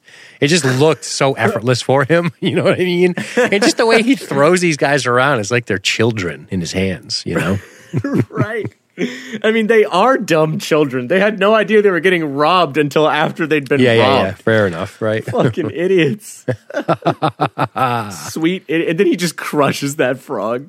That's You cruel. know, as these things will give you warts. Oh, it's so fucking cruel. Jesus. just slings it against the tree. Damn. Oh, dude, by the way, real quick, uh, before we go too far past it, we missed another Oh, great little scene in the restaurant dude. of the governor. Oh, my God. It's so good. good stuff. Just the way he berates these idiots. Oh, man. We need a goddamn shot in the arm. Hey, so uh, uh, William McClun, William McClanahan from the Clan McClanahan. It's fun to say William McClanahan of the Clan McClanahan. There's so many clans in that. Uh, sh- oh wait, there's three clans in that, so definitely watch yourself, William. You're on a watch list. But no, in all seriousness, um, Thanksgiving episode of Roseanne, he says. Oh, okay. Crazy that he knows So that. that's the one where he throws his kids on a couch out the fucking window. Merry Christmas, everybody. Happy Thanksgiving. I don't remember the details. I remember if everyone was on the couch. I just remember him rocking that couch. It was cool. Um, right? I don't know. I don't remember. It's been so long. Now I gotta see if I can find it. it's going to haunt you. It's gonna haunt me. Um, yeah, I'm not gonna look for this now, but I definitely want to watch Dude. it. I'm still on this fucking. scene. Well, he's the reform candidate, Daddy. Maybe we should get some of that reform. Let's talk about I'm our boy. incumbent. Let's talk about our boy getting whipped. Oof, Fucking yeah, brutal. Brutal. What's so awesome about this moment? First of all, the cinematography is incredible. Everybody is surrounded in darkness with the occasional rip of lightning highlighting the woods they're in. What a, what a cinematic scene. And dude, this fucking dude emerging out of the darkness with the lightning behind him and his dog. I mean, think about this. Oh. You're having the your back flesh rended off with a bull whip, a whip. And it's obviously horrifically painful, super dangerous. You can get infected and all this shit. But the true horror comes when our man emerges from the darkness. Totally. Yeah. like the, that's that the moment. the, that, the horror on Turturro's face as this guy emerges from the darkness is so palpable. Mm-hmm. and also because of the news he gives him. He's not there to like to to taunt him or say he's here to bring more pain. He's here to say your friends abandon you. They don't care about your pain. Fucking brutal. You're on your own. You're alone out here. He's like just bringing him down further, destroying his morale. Yeah. Sweet summer rain. He's so And he inscrutable. just oof, and he just says okay, and they toss up the fucking noose over the branch. Oof. Yeah.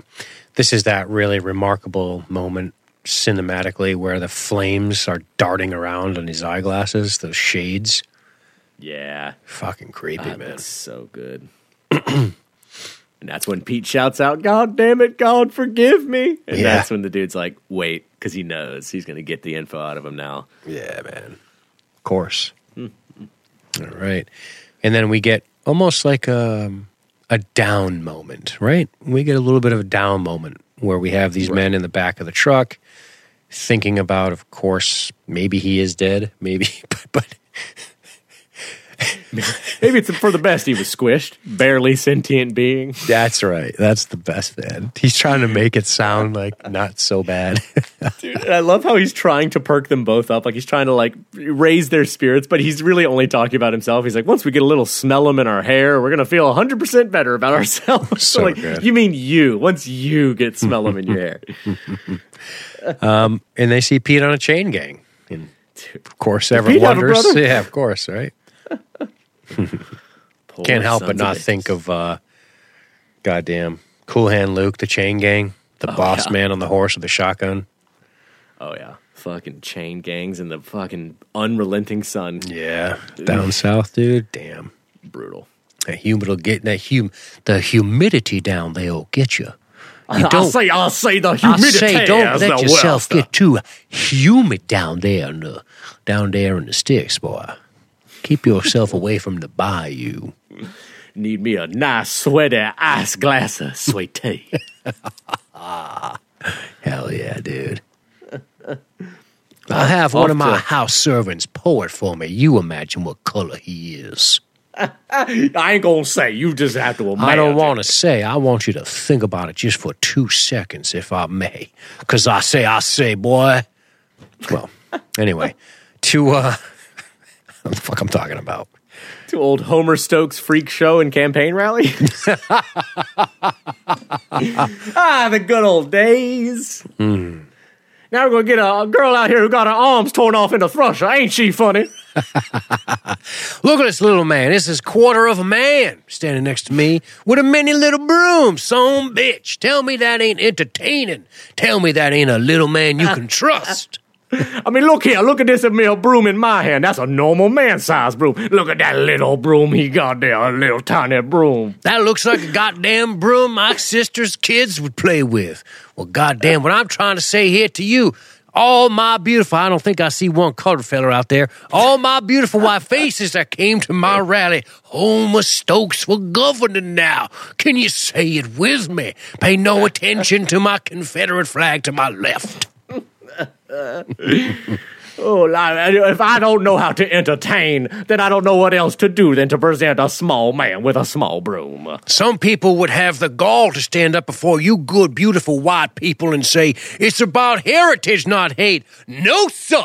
It's about hate, not heritage. I say, God damn the naysayers. Can I get a hallelujah? I got a powerful boner for hate. Ooh, it's a throbbing boner full of hatred. Just yesterday, let's bring it down. Just yesterday, my wife said to me, she said, honey, she said, future Governor Stokes, tell me, how am I going to iron up your beautiful clan robe with this small little ironing board I got in the house? And I said, honey, don't you worry, because the people are going to write the make choice. Can I get an amen? The people are going to make the smart choice. And I tell you right now, under the eyes of God and his holy kingdom, we are going to get me into the office. And then I am going to get a couple of gentlemen, probably not white, to make me a goddamn ironing board for my beautiful clan robes. And until election day, I say also that we should leave the tiny person's house. I don't know why we're trying to use their tiny person things for our normal size Ku Klux Klan robe. I said to my short little diminutive friend here, goddamn looks like he's an imp right out of Revelations. I said, I said, little man, use a big person's broom. It'll go much quicker when you're sweeping up my kitchen for me later. Can't trust dwarfs, little imps they are. Always running off with my gold, they are. Is this our only candidate? Is there anyone else? Oh, fuck. Oh, shit. Holy shit, this guy's terrible. Goddamn. Remember, remember Homer Stokes and remember the tiny broom. Papa, what's this robe under the bed? Pay no attention to that little girl. Pay no attention to that little girl, or you're going to get the back of my hand. I'll give you a whooping. Because the Bible says I can correct a woman, even one as little as you, with the back of my hand. May God never let our honorable, venerable culture change at all.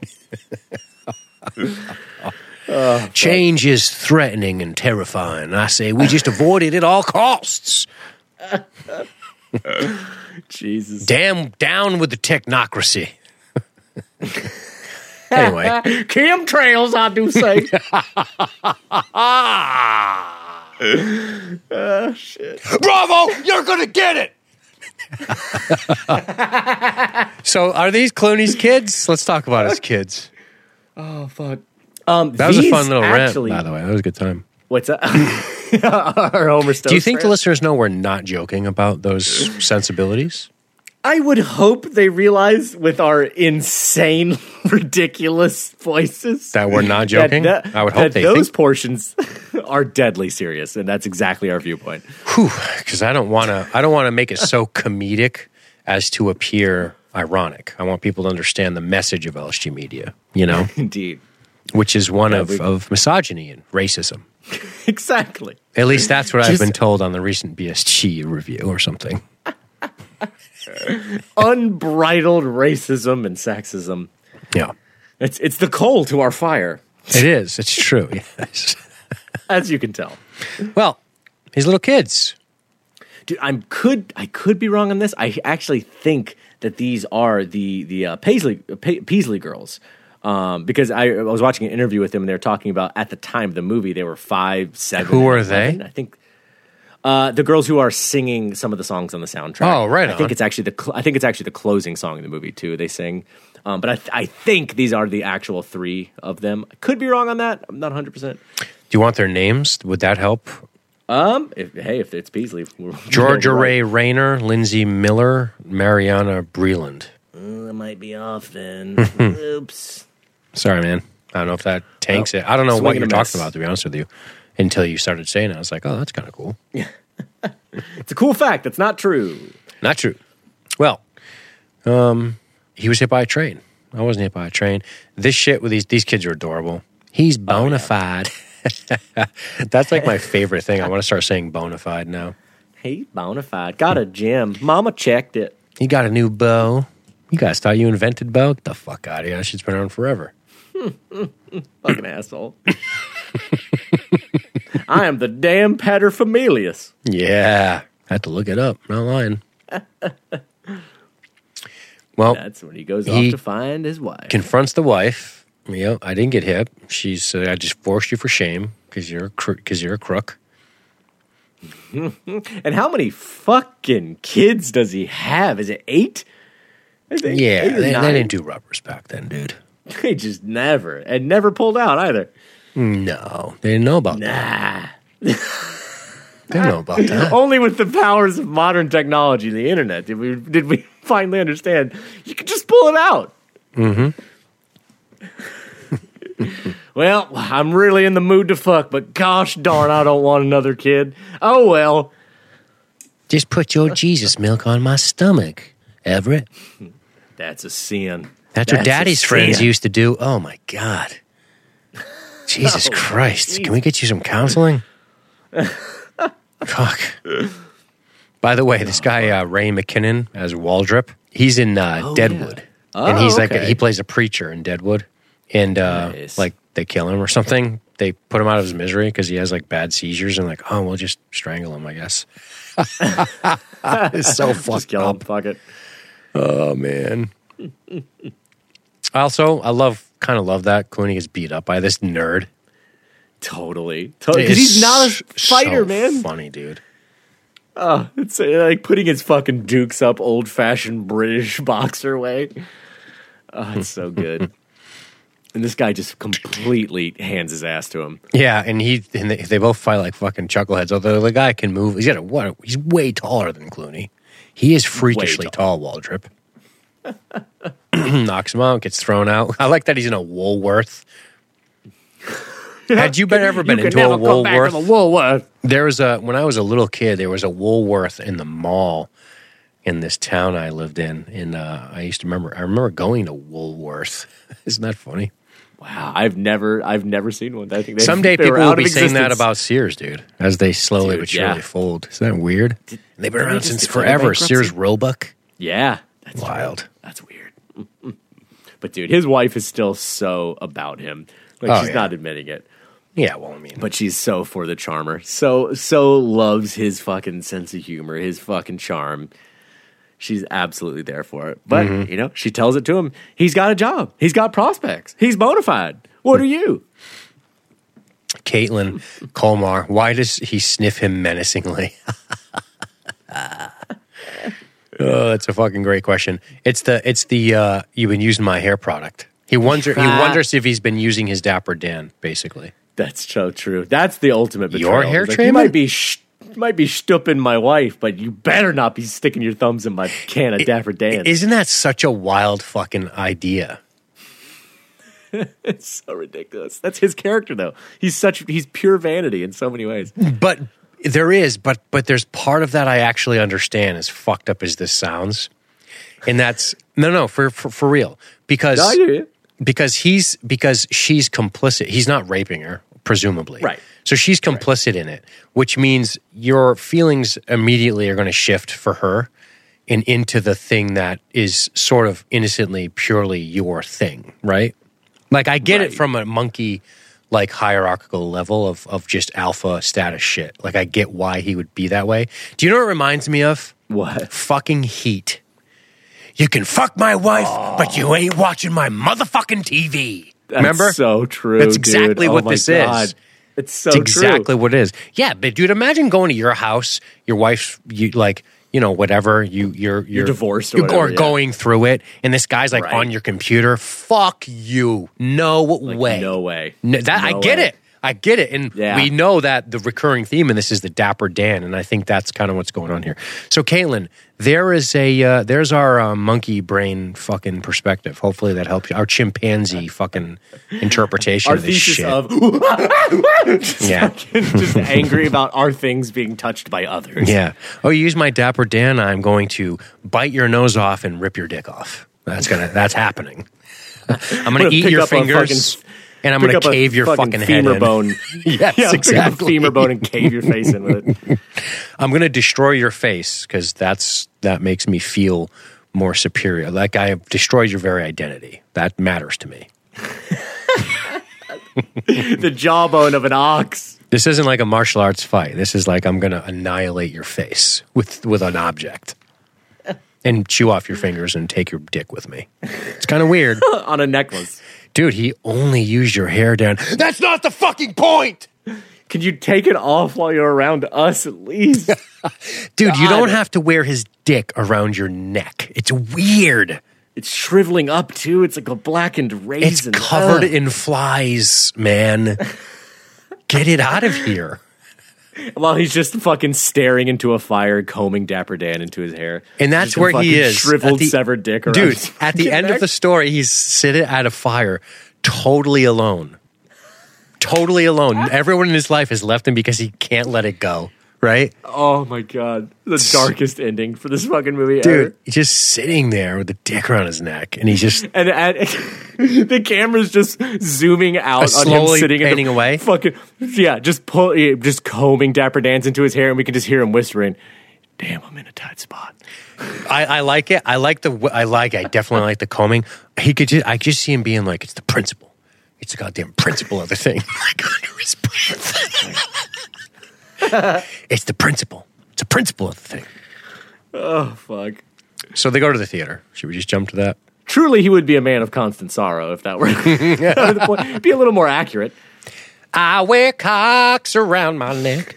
Um, the movie theater. Where the cocks of enemies round his neck. so stupid. Uh, Uh, I love he's just spewing the the women they're to bedevil men, women are evil, all this shit. He's really feeling it. Delmar. Bedevil the days of man. Obviously, he still loves her very much. Otherwise, he wouldn't be oh, talking about her so much.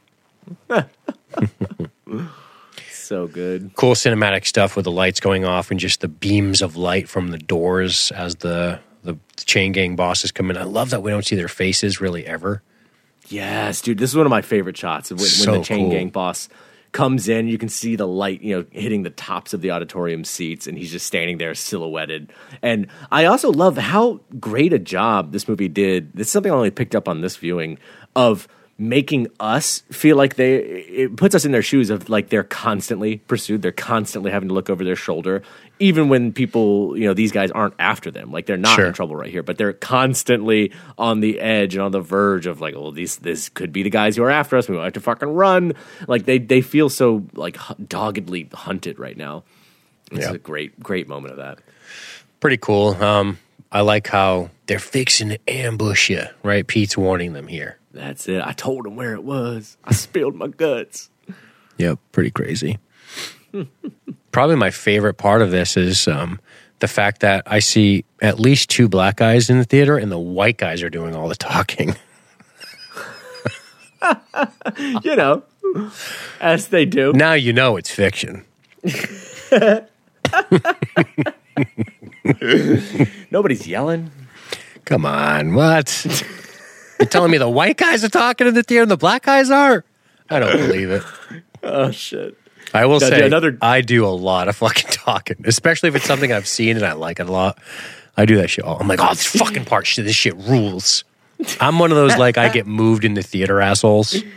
You- the yakety yaks yeah people stand up in front of you Like just yeah, like I, I I swear like there are times where I'm just like yes. Like if somebody gets wasted, I'm like yes, the fucking kid gets run over with a car yes No, or just like you know, the enemy or something crazy happens. Oh, I remember watching Dunkirk and many times being like, Jesus. But the movie's so loud, I don't think anyone could hear me. True, true. That's a movie. That's a movie you can get buck at because I mean it's pretty damn loud. It's pretty amazing though when you're in a movie theater watching a horror movie and somebody's like, "Oh, don't go in there." That shit fucking makes me laugh, man. I love it. I love I interactive theater. As long as it's not like a dramatic thing and they're running their fucking yaps. Anybody by that is what I'm saying, right?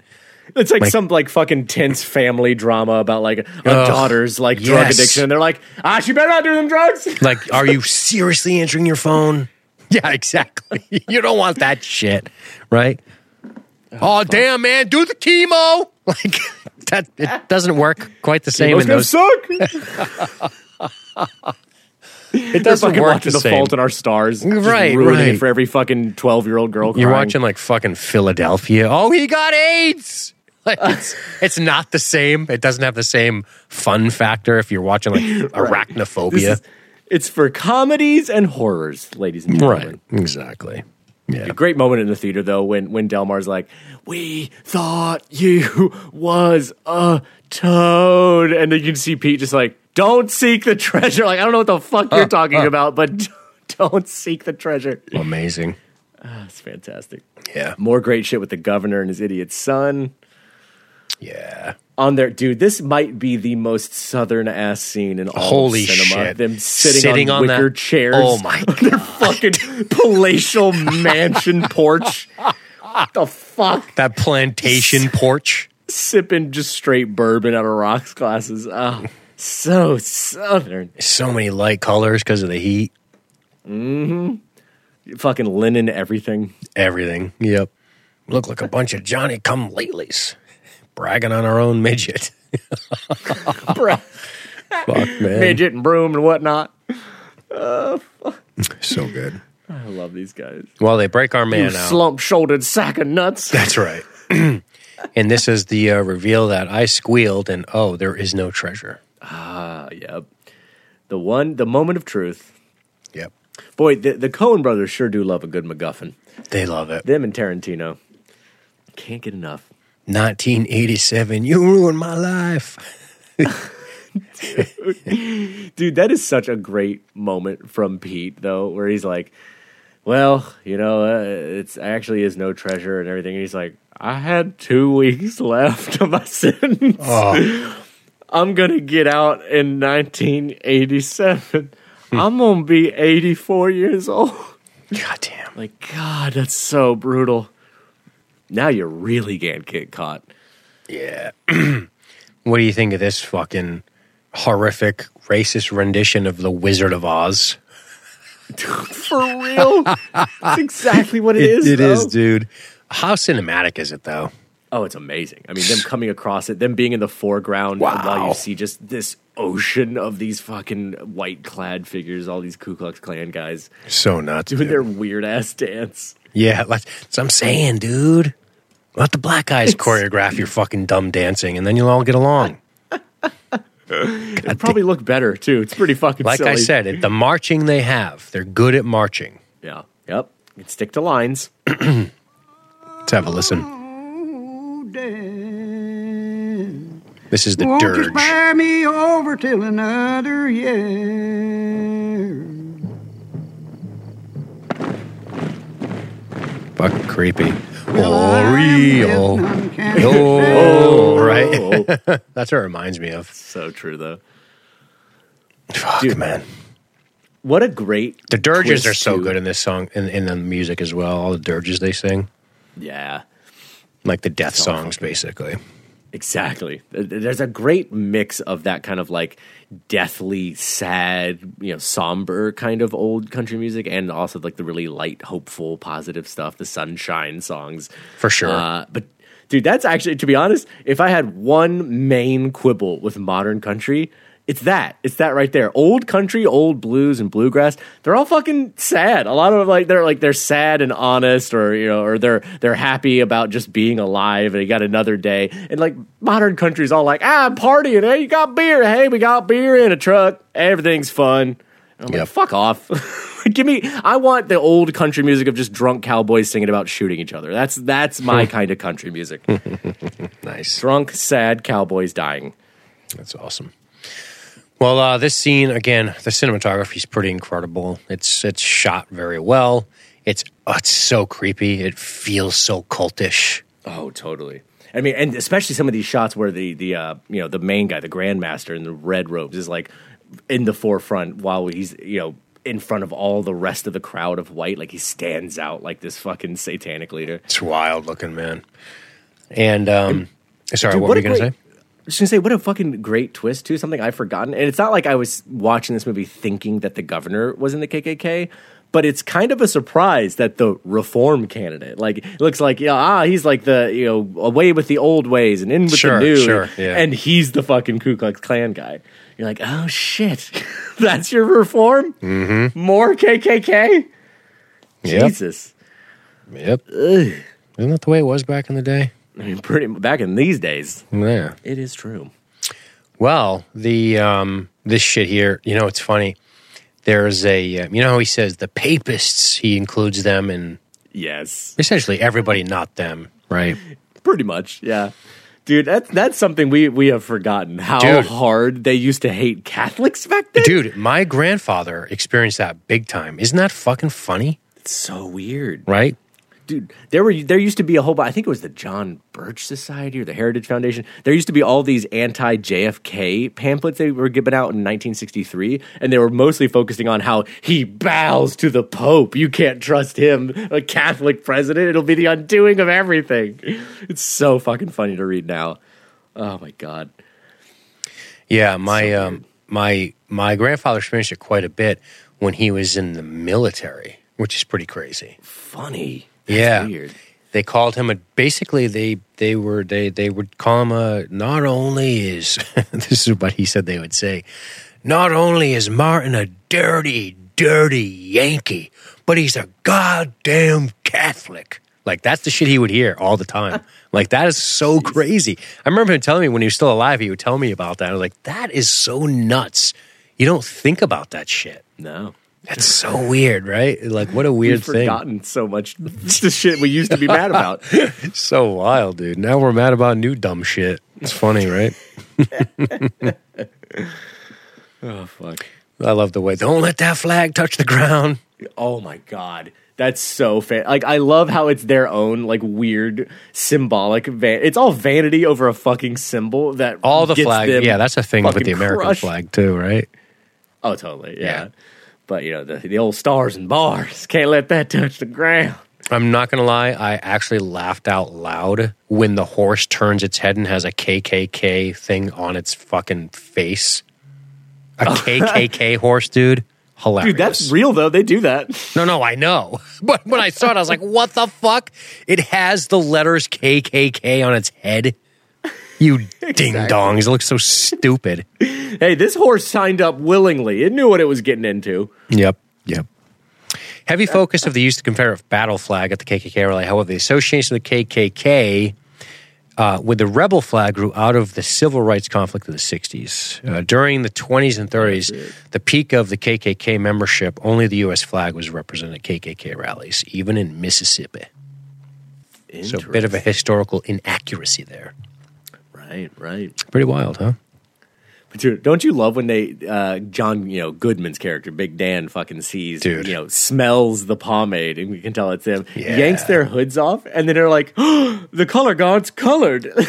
they think these dudes. Is it just because they're dirty? Like, Yeah, man. Who knows? I guess so. It's so weird. Not pure lily white. But dude, Well, he yeah, call, they call, he's calling them basically half breeds later in the film, right? Do they? I missed that. Oh yeah, I guess he does when he when he is at the the show and grabs the mic. You know what's kind of cool about the scene that it wasn't obvious at first, but What? he rips the hoods off of not not Delmar, right? He rips. Oh, I guess so. Does he rip? Yeah, he doesn't. He doesn't rip the third hood off right away. He rips the first two. That's true. Yeah, he gets the first two, and Del, Delmar's in the middle, and he leaves his on. Right. Until it comes off amongst the chaos and all that shit. But Cross falls down. They manage to get away, uh, which is awesome. Yeah, they cut it with the bolt cutters. All these fucking dummies with their stupid clothes. I guess I that's love- the end I of the love- Cyclops, by the way. Oh yeah, and that's that's such a great moment of like when he catches the flag, and they're all like, "Oh!" They actually like applaud, like, "Wow, what a badass! He caught the flag!" and then they look up, and the fucking cross is just coming down on him. Nothing could be crushes more ironic or, or more more filled with poetic justice than a bunch of fucking ding dong KKK guys getting killed by their own falling cross. Their own fiery cross. That's funny shit, dude. Ah. Dude. uh, Just a quick plug for Red Dead. You come across the KKK in that game, and that happens to them in there too, where they accidentally crush themselves with their own fucking cross. Oh no shit! I wonder if so it's a shout out to this movie. It might actually be because it kind of it's like they're trying to raise it, and they all just like it topples and like crushes two of them. While the while the Grandmaster's like, ah, shit.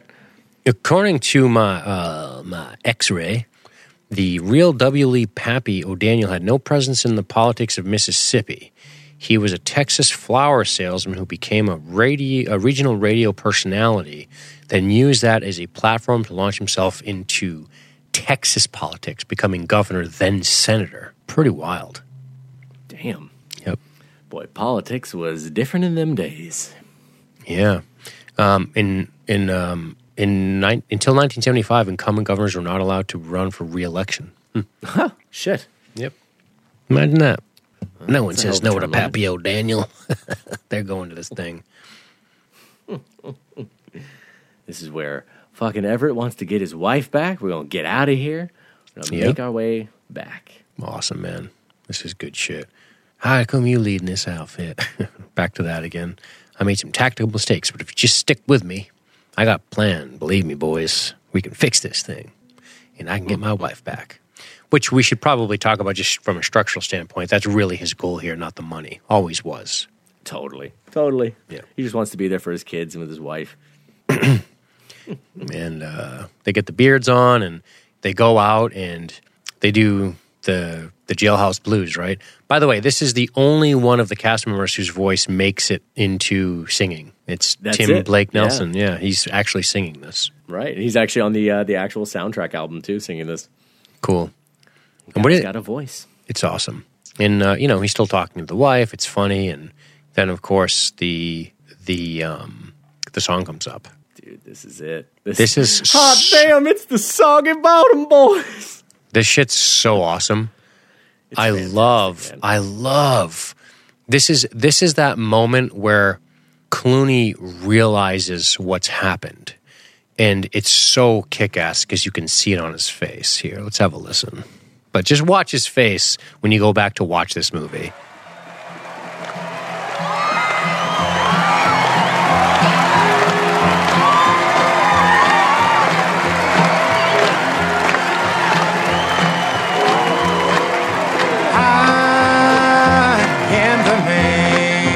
And of course, he goes on to sing it. It's fucking awesome.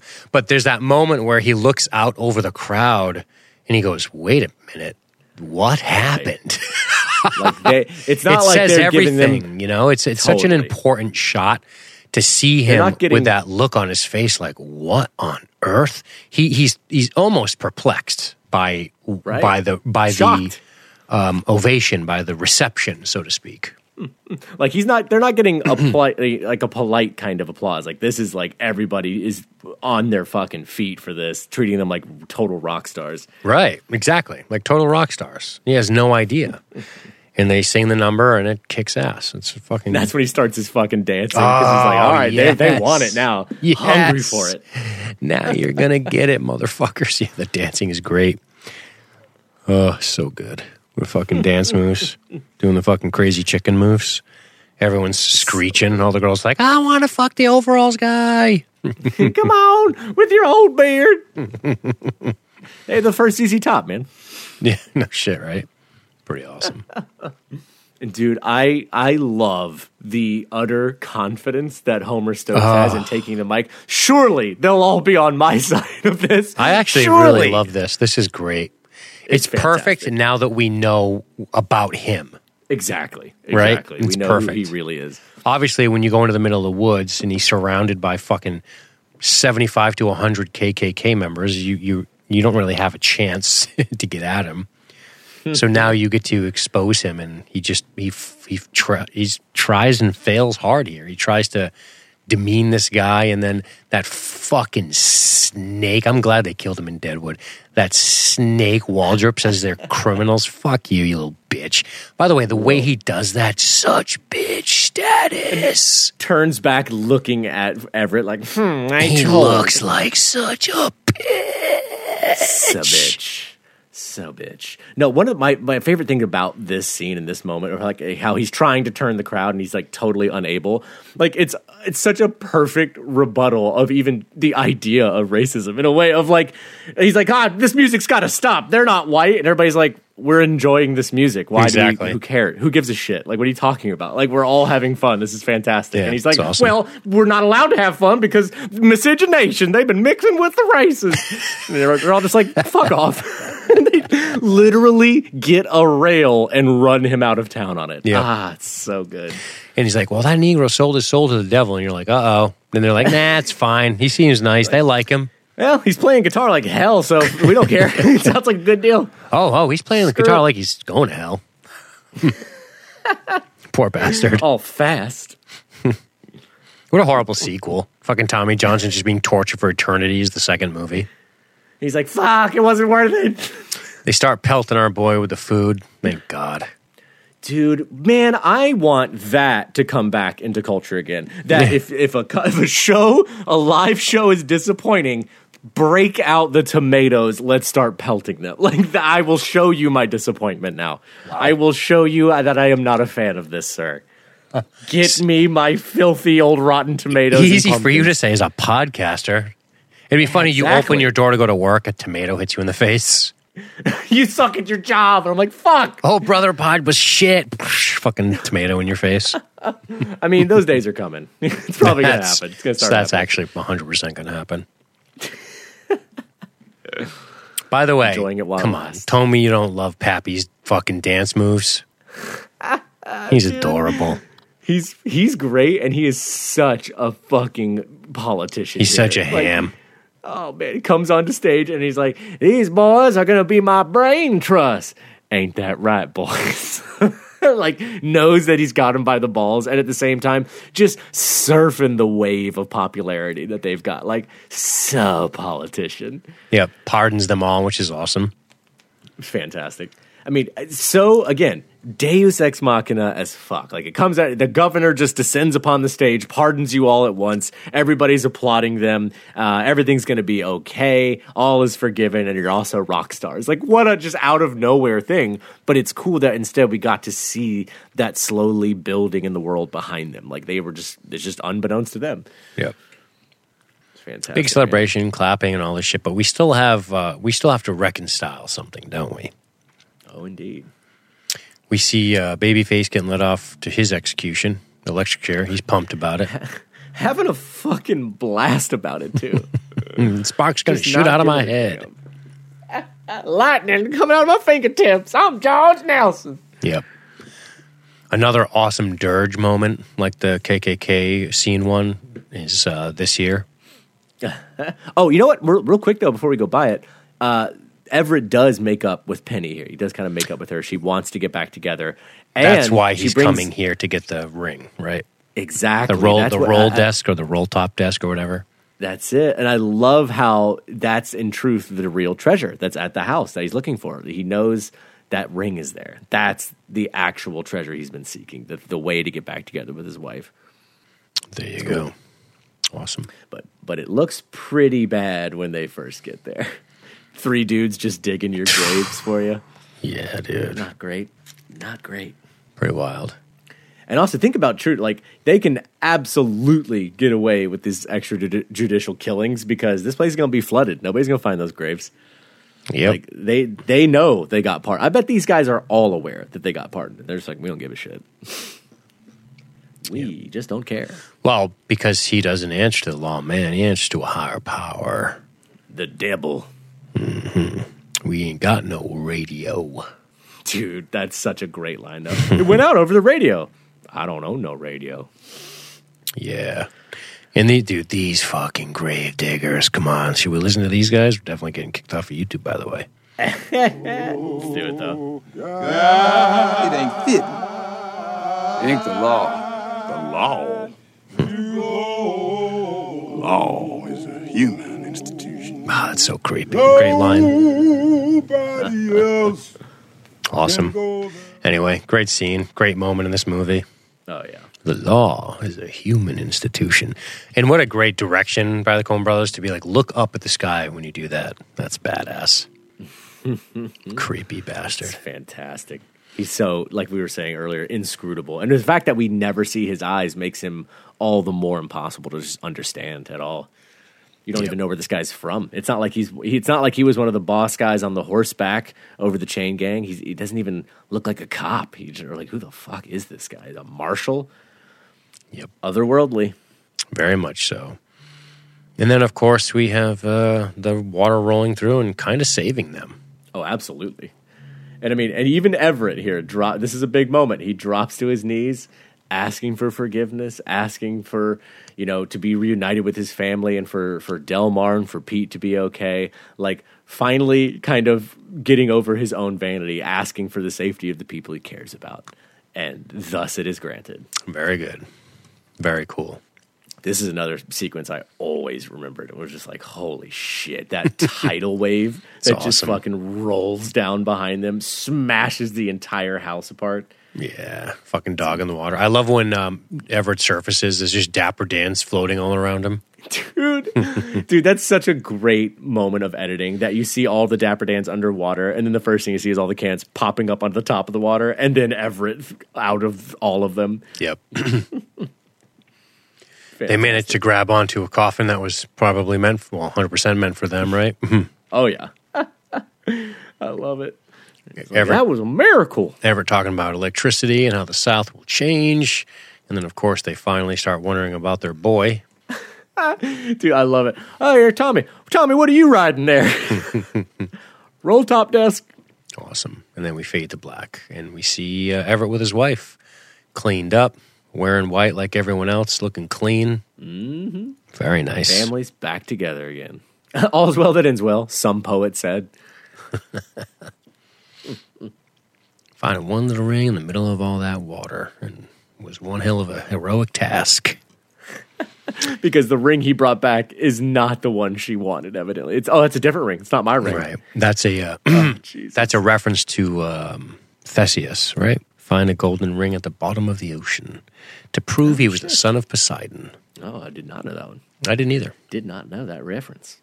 Um, fade to black and white, dude. With the blind seer coming back through, awesome. Yeah, back through as his daughter looks on at him and gets yanked away. Dude, I just going to black and white here. It's not just a, a, a shtick. Like it really does. It turns into the what we recognize from the old past. It looks like the old black and white photos. Absolutely.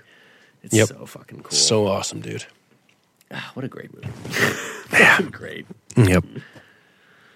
there Listener we have comments, buddy. Let's do some. Let's get to him. You know, first, I think I think it's only appropriate that I go ahead and read my buddy Caleb's.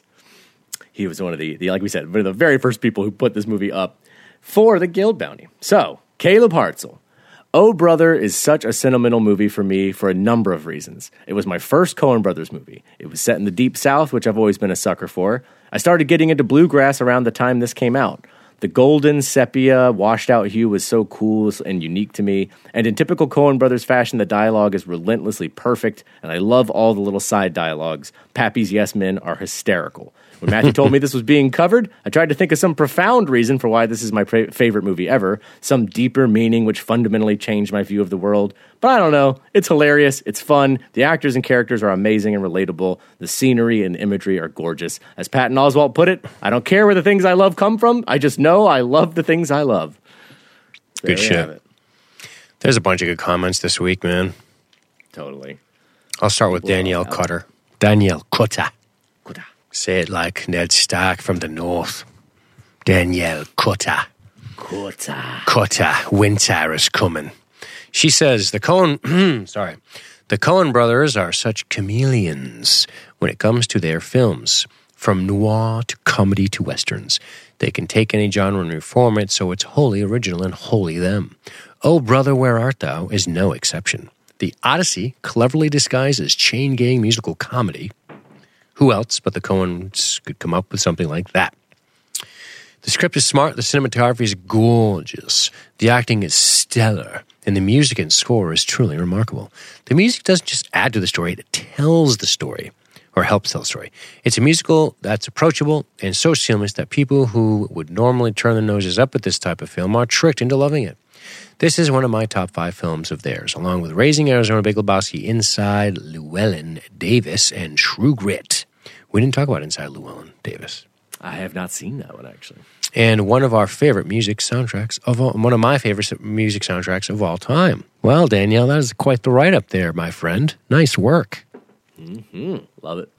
I dude, I have to read this one from Andrew Smith. This is so good. Andrew Smith. I was lucky enough to get to watch this for the first time in an empty movie theater and stoned out of my motherfucking mind. it was one of the single greatest experiences of my life. Side note, Alison Krauss is a bluegrass badass. I don't encourage you know, I don't encourage illegal behavior, but do yourself a favor, smoke a little bit of your kids' weed and have and watch this movie. Unless they're on the Tide Pods because you have more pressing matters. Awesome. Fantastic. Another great comment from Monica. Uh, Monica Mitsakas Rock says, I have such fond memories of this film. I first saw it a long, long time ago in a world where renting a video was a magical, enlightening experience. Ah, to browse those duty, dusty aisles again. I worked at Hollywood Video. Pause. I tried to uh, work at Blockbuster a long time ago, Matthew. This is me editorializing. And um, when I was younger, they said, you have to cut your hair to work here. You said, "Fuck that, man! I'm not a part of your system." I did. I said, fuck you, bro. You don't control me. You're just the man, dude. yeah, so I didn't take it. Anyway, she continues saying, and it was one of our favorites because it was appropriate enough for us to play while customers were there. Oh, yeah, it's a good point. I've probably seen, really listened to this film hundreds of times and it never gets old. Outstanding music, great direction, great performance, just an all around great film. She's obviously very high on it. I love that.